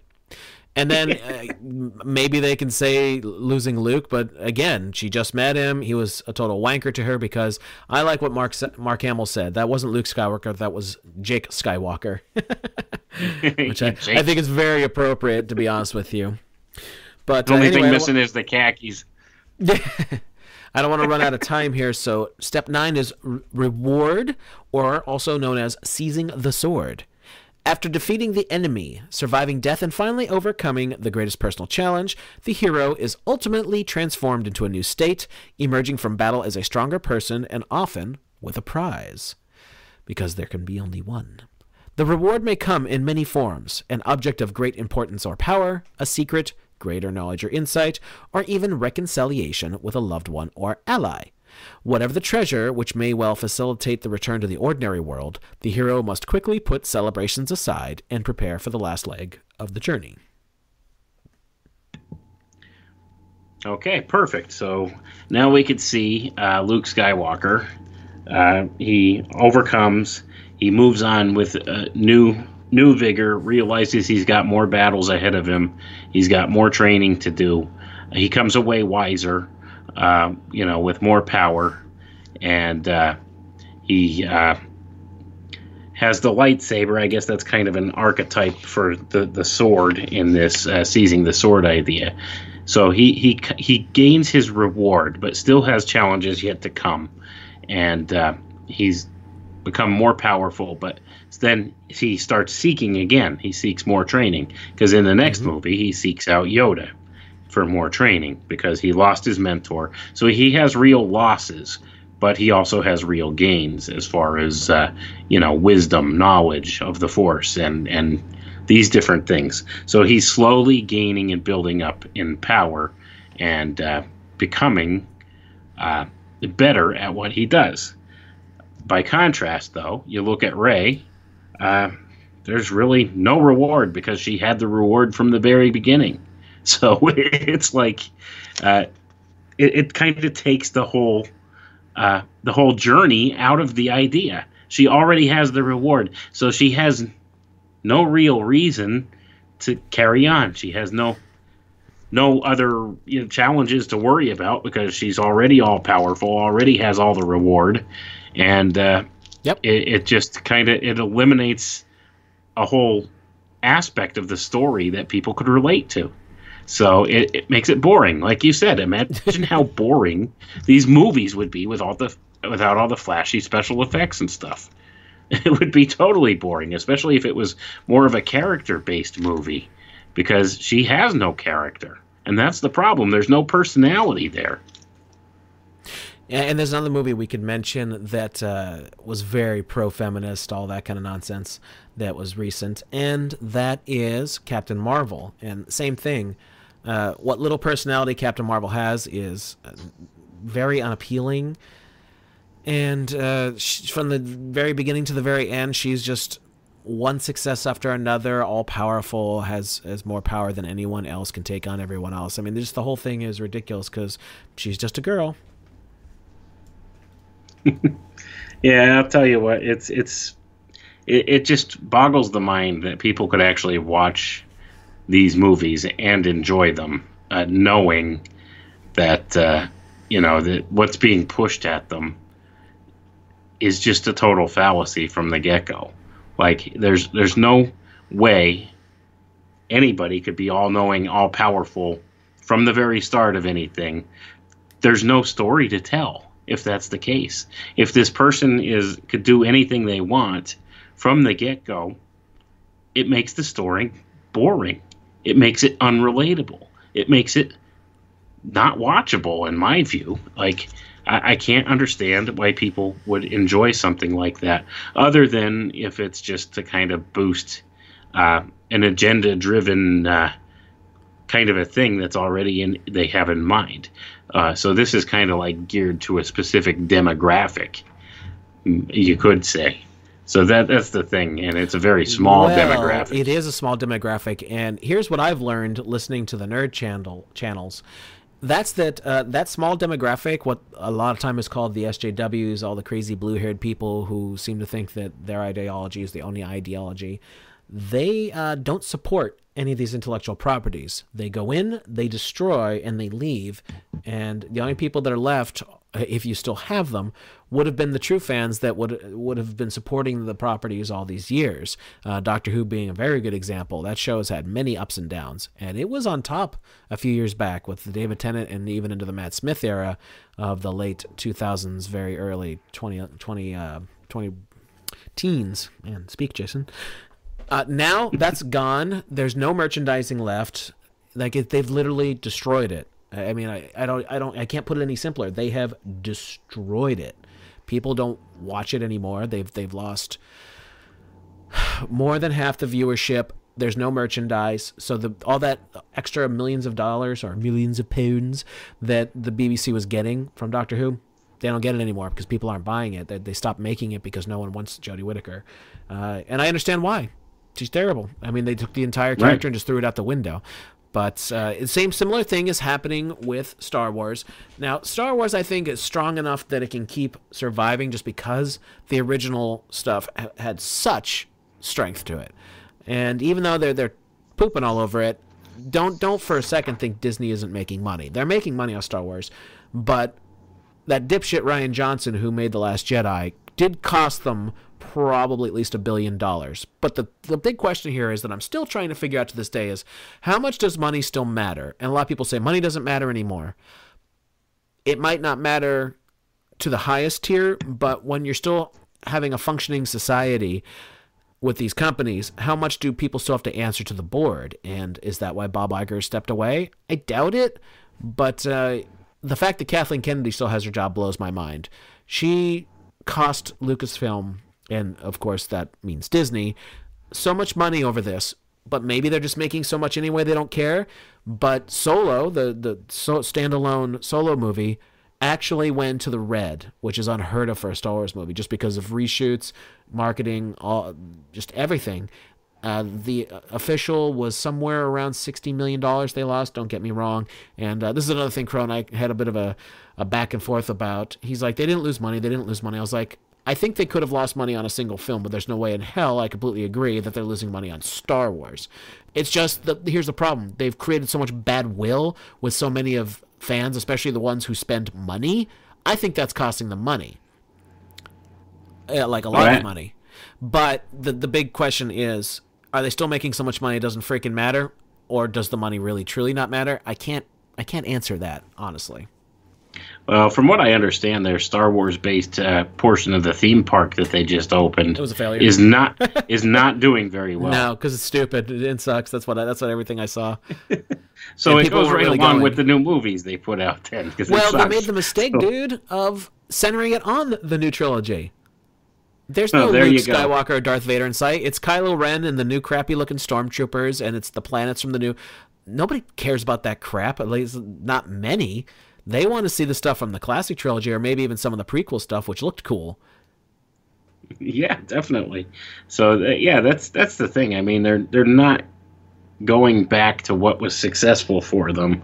Instead, they're trying to just stick with this agenda-driven drivel that they put out. So uh, you know, it, it once again, you, you're saying they're probably not losing money uh, as a whole on Star Wars as a whole, but uh, the different things that they're they're doing uh, with the Star Wars franchise. They they are starting to lose money in different portions of it. Like I'm sure that theme park uh, aspect of it, they they must have spent a, a, whole lot of money putting that all together, and it's not uh, going over so well. So at some point they're going to have to cut their losses. They'll shut it down and redo that section of the park and do something different there.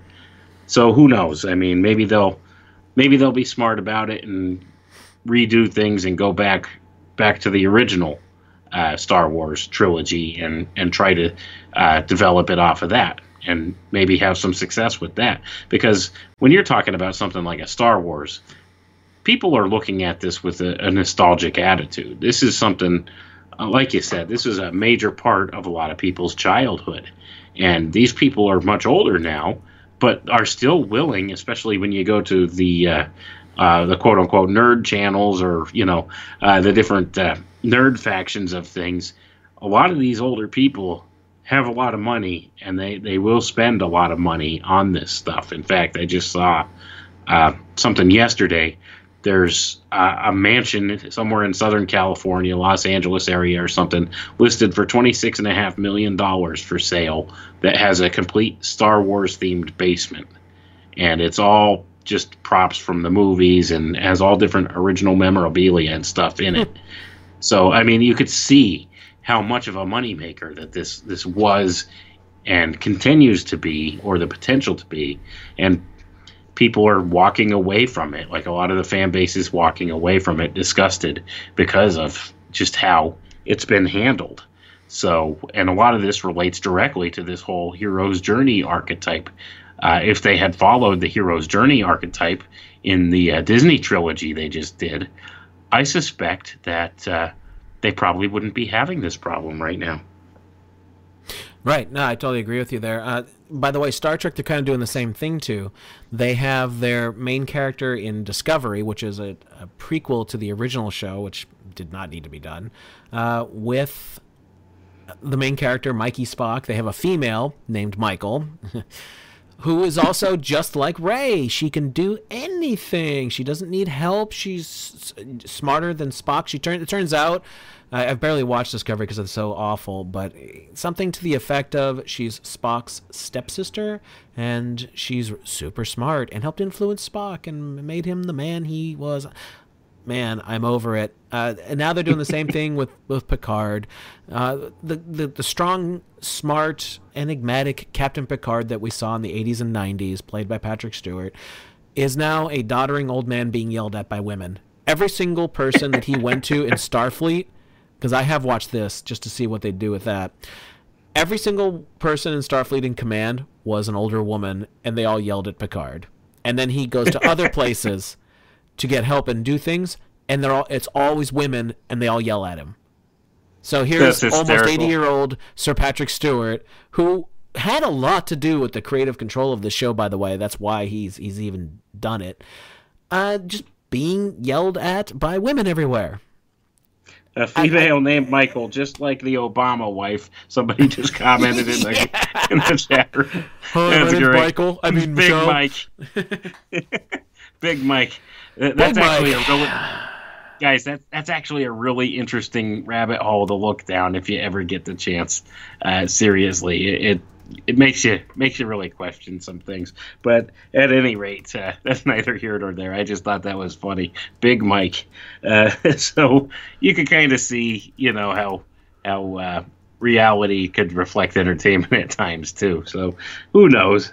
But uh, yeah, they're they're really just pushing this agenda way hard in a lot of these uh, different properties, these intellectual properties a lot of them being the science fiction type properties, and and that's that's kind of what we see. I, I don't know what to attribute this to. Has science fiction become such a popular commodity at this point that uh, they feel the need that they need to push this stuff in it? Are they trying to uh, uh, capture the minds of, of a different core of people per se, like a different demographic of people with these agenda driven ideas?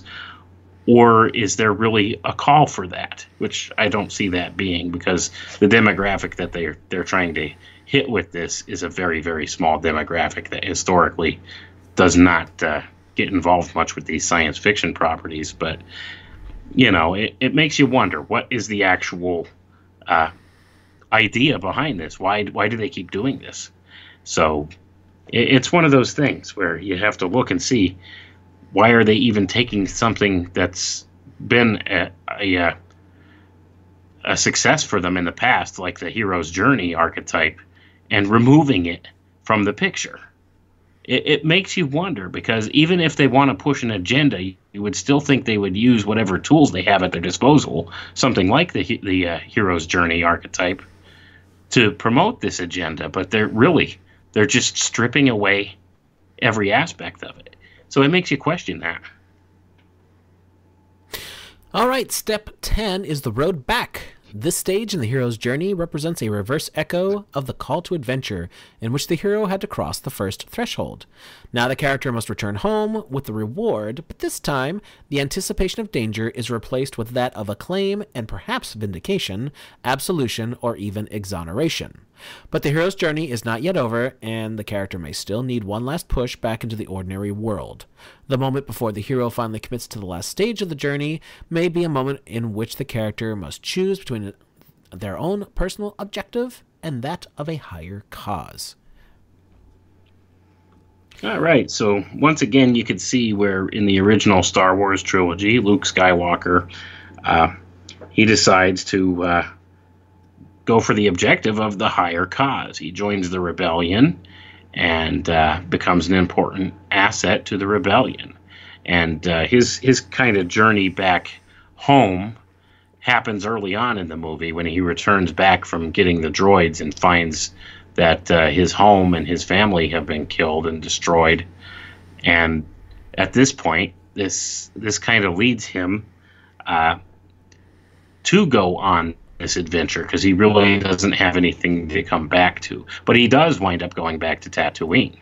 And that's an interesting thing. So you, you have this even later on in the original movie trilogy where he goes back to Tatooine. In fact, he goes back there uh, to battle Jabba the Hutt, as I recall in the Return of the Jedi movie.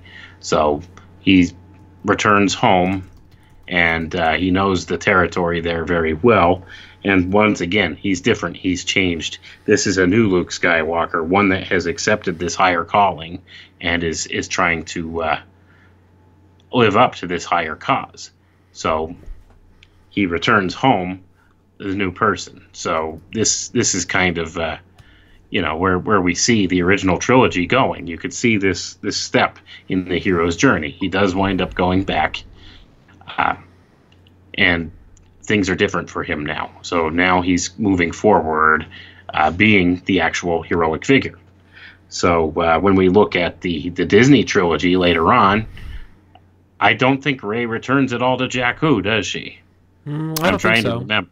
No, they go. I don't in think the second one, she's with Luke most of the time on uh, shit Fantasy Island, and then uh, I'm trying to think. I've only ever watched the other two once. Uh, no, she doesn't. She doesn't go back. and you regret doing. I so, guess you probably. could call the the rebellion, or what do they call it? And the, the resistance uh, is is the is the return home, I guess. But again, whatever. Six of one, half dozen of another. All the same. Boff, puke, whatever. yeah. You're delicious, Honestly, boss. Spaceballs was actually a, a better rendition of journey. Star Wars than the Disney rendition. It did. It really did. Spaceballs the flamethrower, right, Elon? Spaceballs the flamethrower. the kids love this one. Yeah, that was a grand uh, movie. Uh, that's one of my personal favorites. All right, so step 11 Resurrection. This is the climax in which the hero must have the final and most dangerous encounter with death. The final battle also represents something far greater than the hero's own existence, with its outcome having far reaching consequences to the ordinary world and the lives of those the character left behind. If there is failure, others will suffer, and this not only places more weight upon the shoulders of the main character, but in a movie it grips the audience so that they too feel part of the conflict and share the hero's hopes, fears, and trepidation. Ultimately, the hero will succeed because, well, it's usually a drag when they don't. Uh, destroy the enemy and emerge from battle cleansed and reborn. There are occasionally movies where the hero doesn't succeed. That's actually one of the things that made The Empire Strikes Back so interesting. Luke gets the shit kicked out of him, loses his hand, loses Han Solo. Uh, let's see what else happened. Uh, doesn't know what to do, really. Uh, is just kind of out of place and has to completely regroup. Uh, in right. the Last Jedi, Rey is super powerful and saves everybody. Yeah, pretty much. That's all there is to it. There's no uh, real, real journey there, or no uh, real challenge there per se. But uh, yeah, Luke loses everything in the second one, The Empire Strikes Back, and this kind of sets up the next film perfectly. Uh, like th- there was a big uh, um, draw for people to come back and watch the next movie and that's the thing you really didn't have that with this later trilogy the, people had no incentive to go go watch the the last one especially after what happened in the second one so uh, you know the way that they just decimated luke skywalker's character and and really crapped all over the original trilogy and lucas's original vision of it all um, that left a bad taste in a lot of people's mouths. Oh, sure. So absolutely, I, I think a lot of people just went to see the third one just to see how they would try to recoup from that. But uh, honestly, I, I think that you know some people have have said, and I've seen some people say that oh they were trying to pander to the fan base in that one, and it kind of got back to you know how the original things are supposed to be. Mm. But in my view, it really did not. It just kind of doubled down on the whole thing because uh, if anybody hasn't seen it yet, which I'm sure everybody probably has that wants to see it, uh, basically in the end, Rey takes on the Skywalker name. so she stole just, everything, just all the glory, and then in the end, right. even Luke's and name. Even the name, even the name. that is there could be no greater insult than that. Just as a spoiler for people, okay? In the last movie, it turns out Rey's mysterious uh, heritage or whatever ever, that they were trying to lead on in the first two movies that she was somehow related to the Skywalkers or Han Solo and Leia or whatever or whoever it was she was or even Obi-Wan Kenobi or or whatever the other ones they were trying to lead on she was related to. It turns out that she's Emperor Palpatine's granddaughter which totally makes no sense. Flies in the, the last minute, no doubt. Yeah, made up last minute just so they could bring back, a, you know, a villain character that was halfway respectable in the first, uh, you know, set two sets of movies, but uh, yeah, it was just really poorly done. So she was, you know, the ultimate big bad guy's granddaughter and you know she's all powerful and stuff like that and then at the end of it she steals Luke Skywalker's name, and it just it, it's the ultimate insult. It's like they crapped all over the whole Skywalker idea, like the the whole original trilogy and everything associated with Luke Skywalker, and then they doubled down on it by having her steal his name. That's like just kind of, you know, stomping on it after the fact too, after they already drove it into the ground.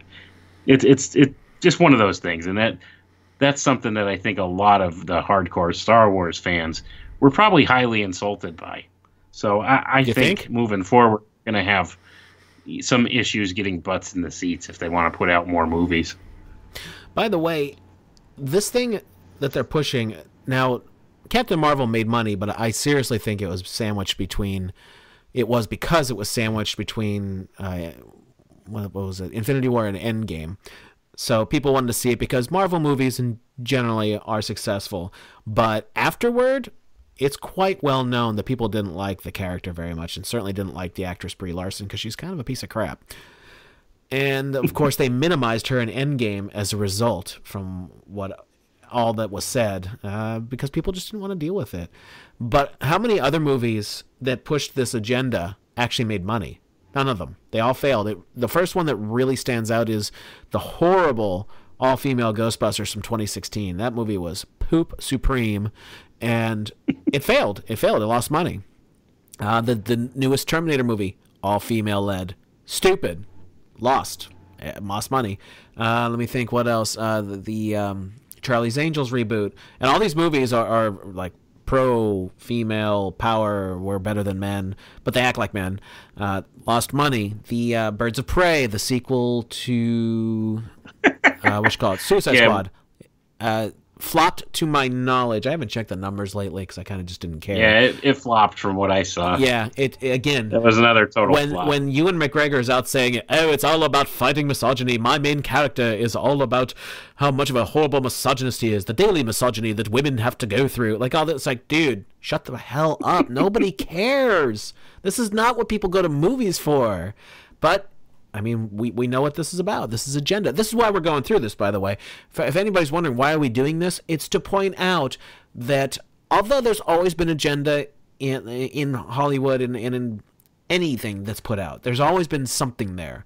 It was a way more subtle thing years ago than it is now. What we're trying to point out is you have the same franchise putting out movies, obviously not run by the same people, but they have plenty to work with to draw from if they wanted to, to get it more similar than they did.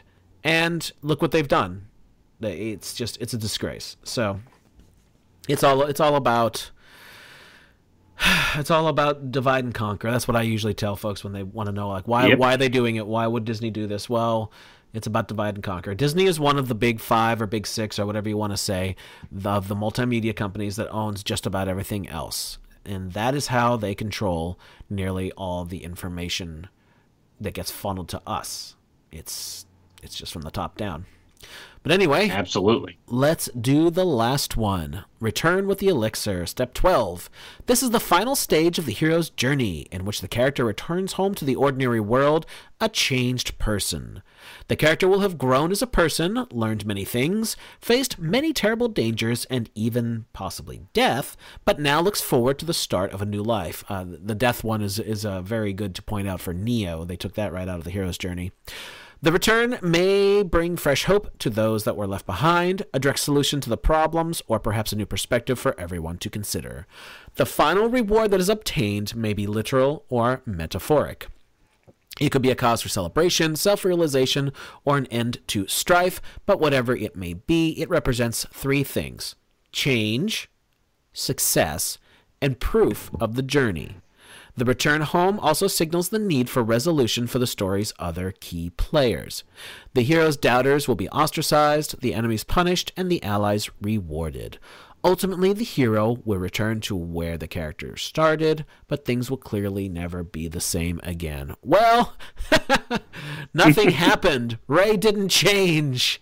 Other than uh, nope. she built her own lightsaber that was yellow, by the way, keeping with the sun symbolism. Uh, Luke, on the other hand, started off as the whiny farm boy and ended up being the last Jedi. Literally, the last Jedi before the crap Last Jedi movie.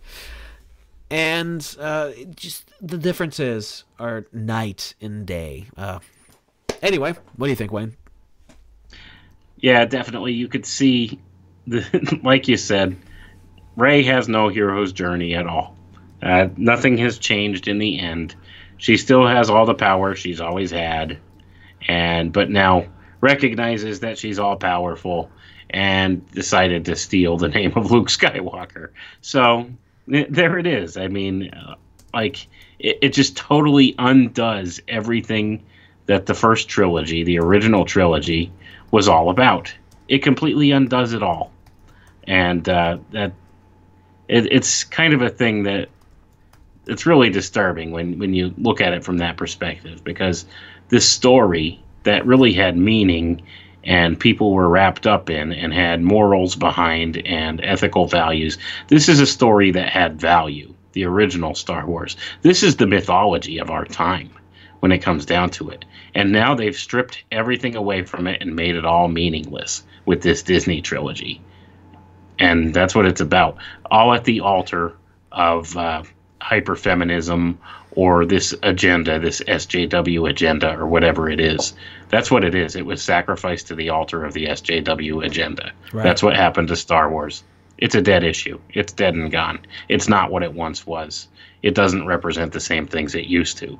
And uh, the hero's journey, same deal. It's it's an archetype that uh, they've thrown on the scrap heap to the uh, altar of this agenda, and it's it's terrible. And they they've even thrown uh, the idea of making money on these entertainment properties.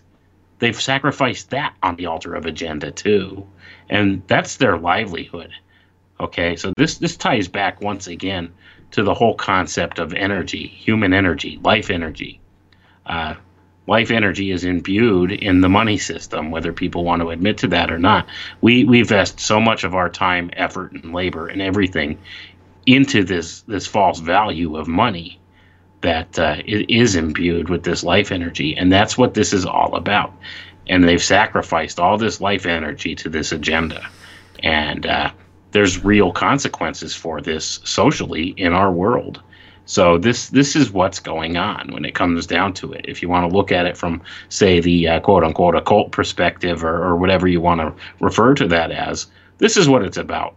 They've they've put all this energy into this agenda, and they've sacrificed everything that is part of their livelihood to it in order to bring this about. So they're looking at making real changes in the world with this entertainment and uh, these social justice warrior type issues are the things that they're really trying to push and promote.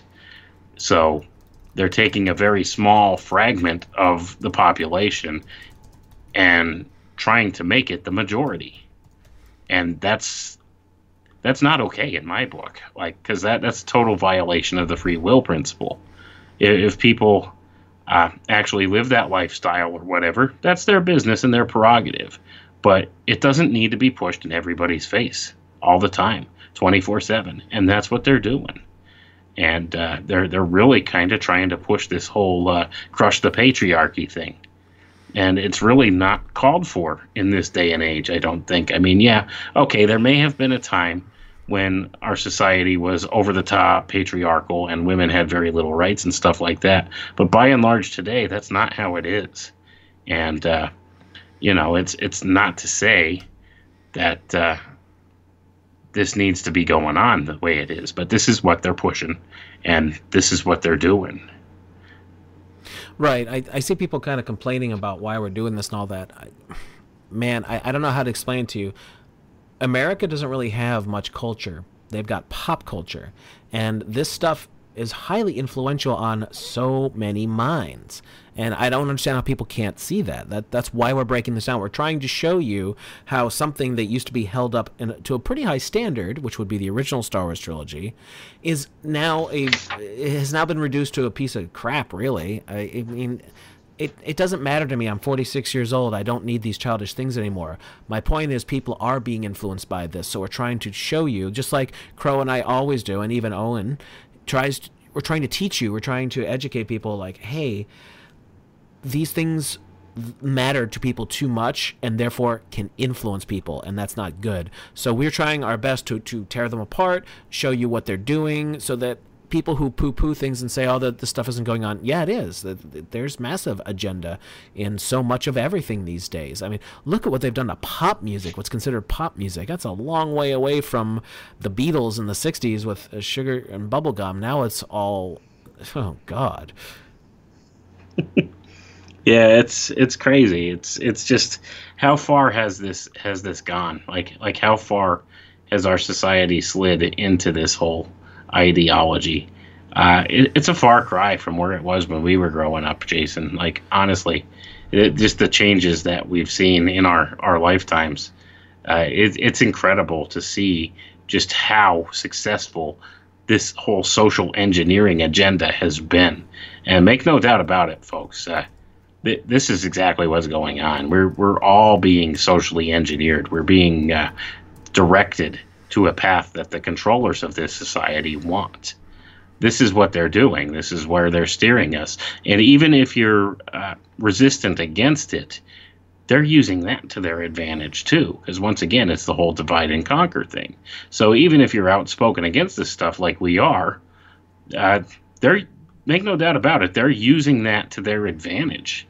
So it, it's one of those things where at some point, yes, everybody in society is going to capitulate to what they want and fall in line, whether it's you know by their own free will or if it's by force.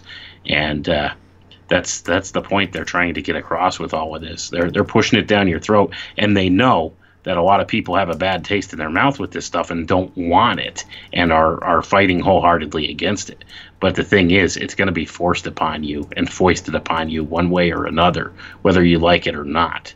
And that's kind of the point they're trying to drive home. That's why they allow things like this to be out there. Like Jason and I, this is why we're we haven't been shut down yet. They allow this stuff. Make no doubt about it, folks.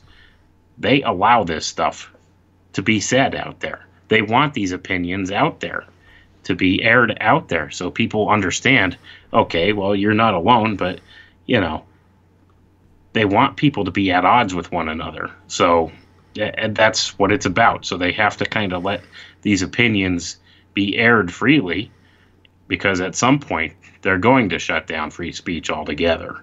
But right now, it's in their best interest to let this divide and conquer thing go on. They want people to be opposed to these ideas so that they have an enemy, okay? A fictitious enemy to quell those wacky conspiracy theorists. That's the thing. I mean, these those conspiracy nut jobs they cause all these problems. That's that's the angle that they're going to go at with this stuff you know, they'll call you a closed minded bigot and, uh, you know, say you're a conspiracy nut job and you need to be silenced because bad things happen when people start listening to conspiracy nut jobs. And if we were really conspiracy nut jobs, nobody would listen to the things we have to say. there would be no value there. So there would be no harm in letting a conspiracy nut job talk. Uh, so, you know, when you have somebody out there shouting, they're gaying up the frogs, buy my boner pills. Eh, you know, I mean, that's they, they use that stuff too to kind of paint the picture. This is what the conspiracy nut job is is looks like, you know. So it kind of paints us all with a, a bad brush, and uh, this is what they want, and they want to have people at odds with one another. So, you know, they want to be able to easily dismiss these things being said. So they'll kind of paint us into a corner with conspiracy nut jobs, and that's what they'll do, and they'll use that to silence our free speech. Or they'll find other more nefarious ways to make us look bad in some way, shape, or form. So this this is what's going on, and it's all going to come down at some point where they're going to start silencing free speech. But until they do such, we're going to keep on talking on these platforms as long as we can because people need to be aware that these things are going on. This is all social engineering on a grand scale. And that's why we talk about this stuff because our entertainment choices, that's one of the primary places that they choose to hit us with all this mind control. And that's what it is.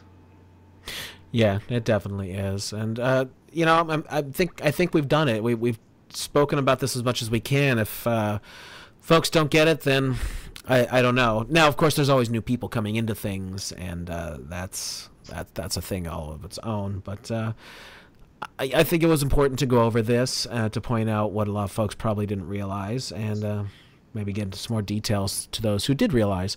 But anyway, we'll get on to something entirely different next week because I'm I'm kind of bored with talking about these already, and uh, it seemed like. I, I like it's such a big deal to me. It's like I'm I'm over it. You know, if I want to watch Star Wars, I'll watch Star Wars. But um, I don't need anything new. They're never going to top the old ones. So who cares? It's it's over. I'm an adult. Uh, I'm more into writing my own music and doing my own thing, to be honest with you, as you can see by that lovely little guitar that Crow got me behind me. Uh, finally gave up its first song to me that I wrote the other night. That was very nice. But anyway, Wayne, that'll do it. We're over our time that we usually allot for ourselves. So, anything you want to uh, you want to tie up here?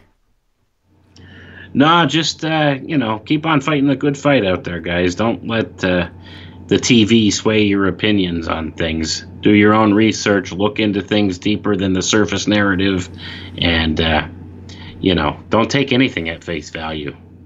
Uh, look into it yourself. Like it, it's, it's so important for people to look into things for themselves and have their own thought process on things rather than just taking anything at face value. Because right now, the fear porn's off the charts with the things like the coronavirus and all of that going on. So, you know, whatever they're they're blaring at you on the TV, don't you believe it until you can prove it for yourself with your own research. And you know that's something Bill Cooper used to say. Mm. So uh, I'll take a I'll use an old Bill Cooper axiom. Don't you believe it until you can prove it with your own research. Well, I wanted to say thank you to everybody. I see a whole bunch of bears on the DLive chat. Thank you so much for being here, everyone. Let's see, what was our turnout? Looked like we had 150. was pretty strong, so as always, thank you so very much. Uh, tomorrow's episode on Crow Triple Seven is with Marty Leeds. That'll be released in the morning. Uh, that was quite an, an, interesting chat. I brought up something to Marty actually that uh, I don't think we've ever spoken with him before, and that's on uh, the state of the, the truth movement and uh, a lot of these celebrity figures, if you want to call them that. Uh, it was an interesting chat. I enjoyed it. I hope you guys do too. Uh, let's see. What else can we talk about? Um, Wayne, have you got anything coming up? Are you going on anybody's shows? You doing anything fun and exciting? Uh, I should be recording a little 20 minute bit with uh, Billy Ray Valentine this week on uh, Iconic Network uh, over at his show, America Unplugged. Uh, so I'll be doing that. And uh, we're still trying to hash out a record time for our Mud Flood episode we're doing on Crow 777 Radio. So that it seems to me like that has been pushed off and pushed off. We've had just so many things come up and it, I don't know. Sometimes I wonder if there's not some kind of an archonic force that's that doesn't want this uh, episode to air. So uh, you know, we'll be recording that at some time soon. I uh, don't know exactly when because we keep having to push it on the back burner for one reason or another, but that'll be coming soon. Oh, we're going to be recording with a real doctor, a forensic psychiatrist next week. That's going to be quite an interesting show. Very, very smart man. Very nice guy, too. Very nice, very humble. I'm going to definitely enjoy that when we're recording that on Monday. But uh, anyway, I hope you guys enjoy the new episode of Crow Triple Seven Radio tomorrow. And if you have anything that you'd like to hear Wayne and I tear apart, uh, and plus anyone else we might bring on, shoot me uh, an email at secretsofsaturn at gmail.com. By the way, Wayne is an author. Uh, if you want to put out about your books real quick. Oh, yeah, sure. Uh, I have two books available right now. They're available either on Amazon or at any other fine book retailer. Uh, they're titled The Alchemical Tech Revolution Fulfilling Ancient Esoteric Agendas Through the Use of High Technology. And my more recent book is called The Autism Epidemic Transhumanism's Dirty Little Secret. Uh, both are a warning against the coming transhumanist ideology. And uh, I am currently working on my third book, which should be out sometime this spring. And that one is going to be titled Cybernetic Messiah Building the Antichrist System. And that one should be pretty eye opening, too. So uh, people could check those out. Uh, also, if anybody wants to reach me, you can reach me at alchemicaltechrevolution at gmail.com or check out my Facebook page, Files from the Conspiratorium and, uh, you know, I'll be here again next Wednesday night with Jason, Lord willing. And, uh, you know, you can check us out again ne- next week. Absolutely. And, uh, one more time, uh, please check out Lower the Friction from our friend Randy from Houston. A great engine oil treatment that's actually a uh, very good formula that was invented back all the way back in the 80s that Randy is putting out under his own name.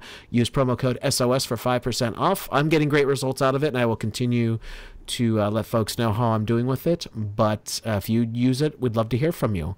Anyway, that's it. Thank you to everyone. I really appreciate all of you being here, and we'll see you next week. Take care.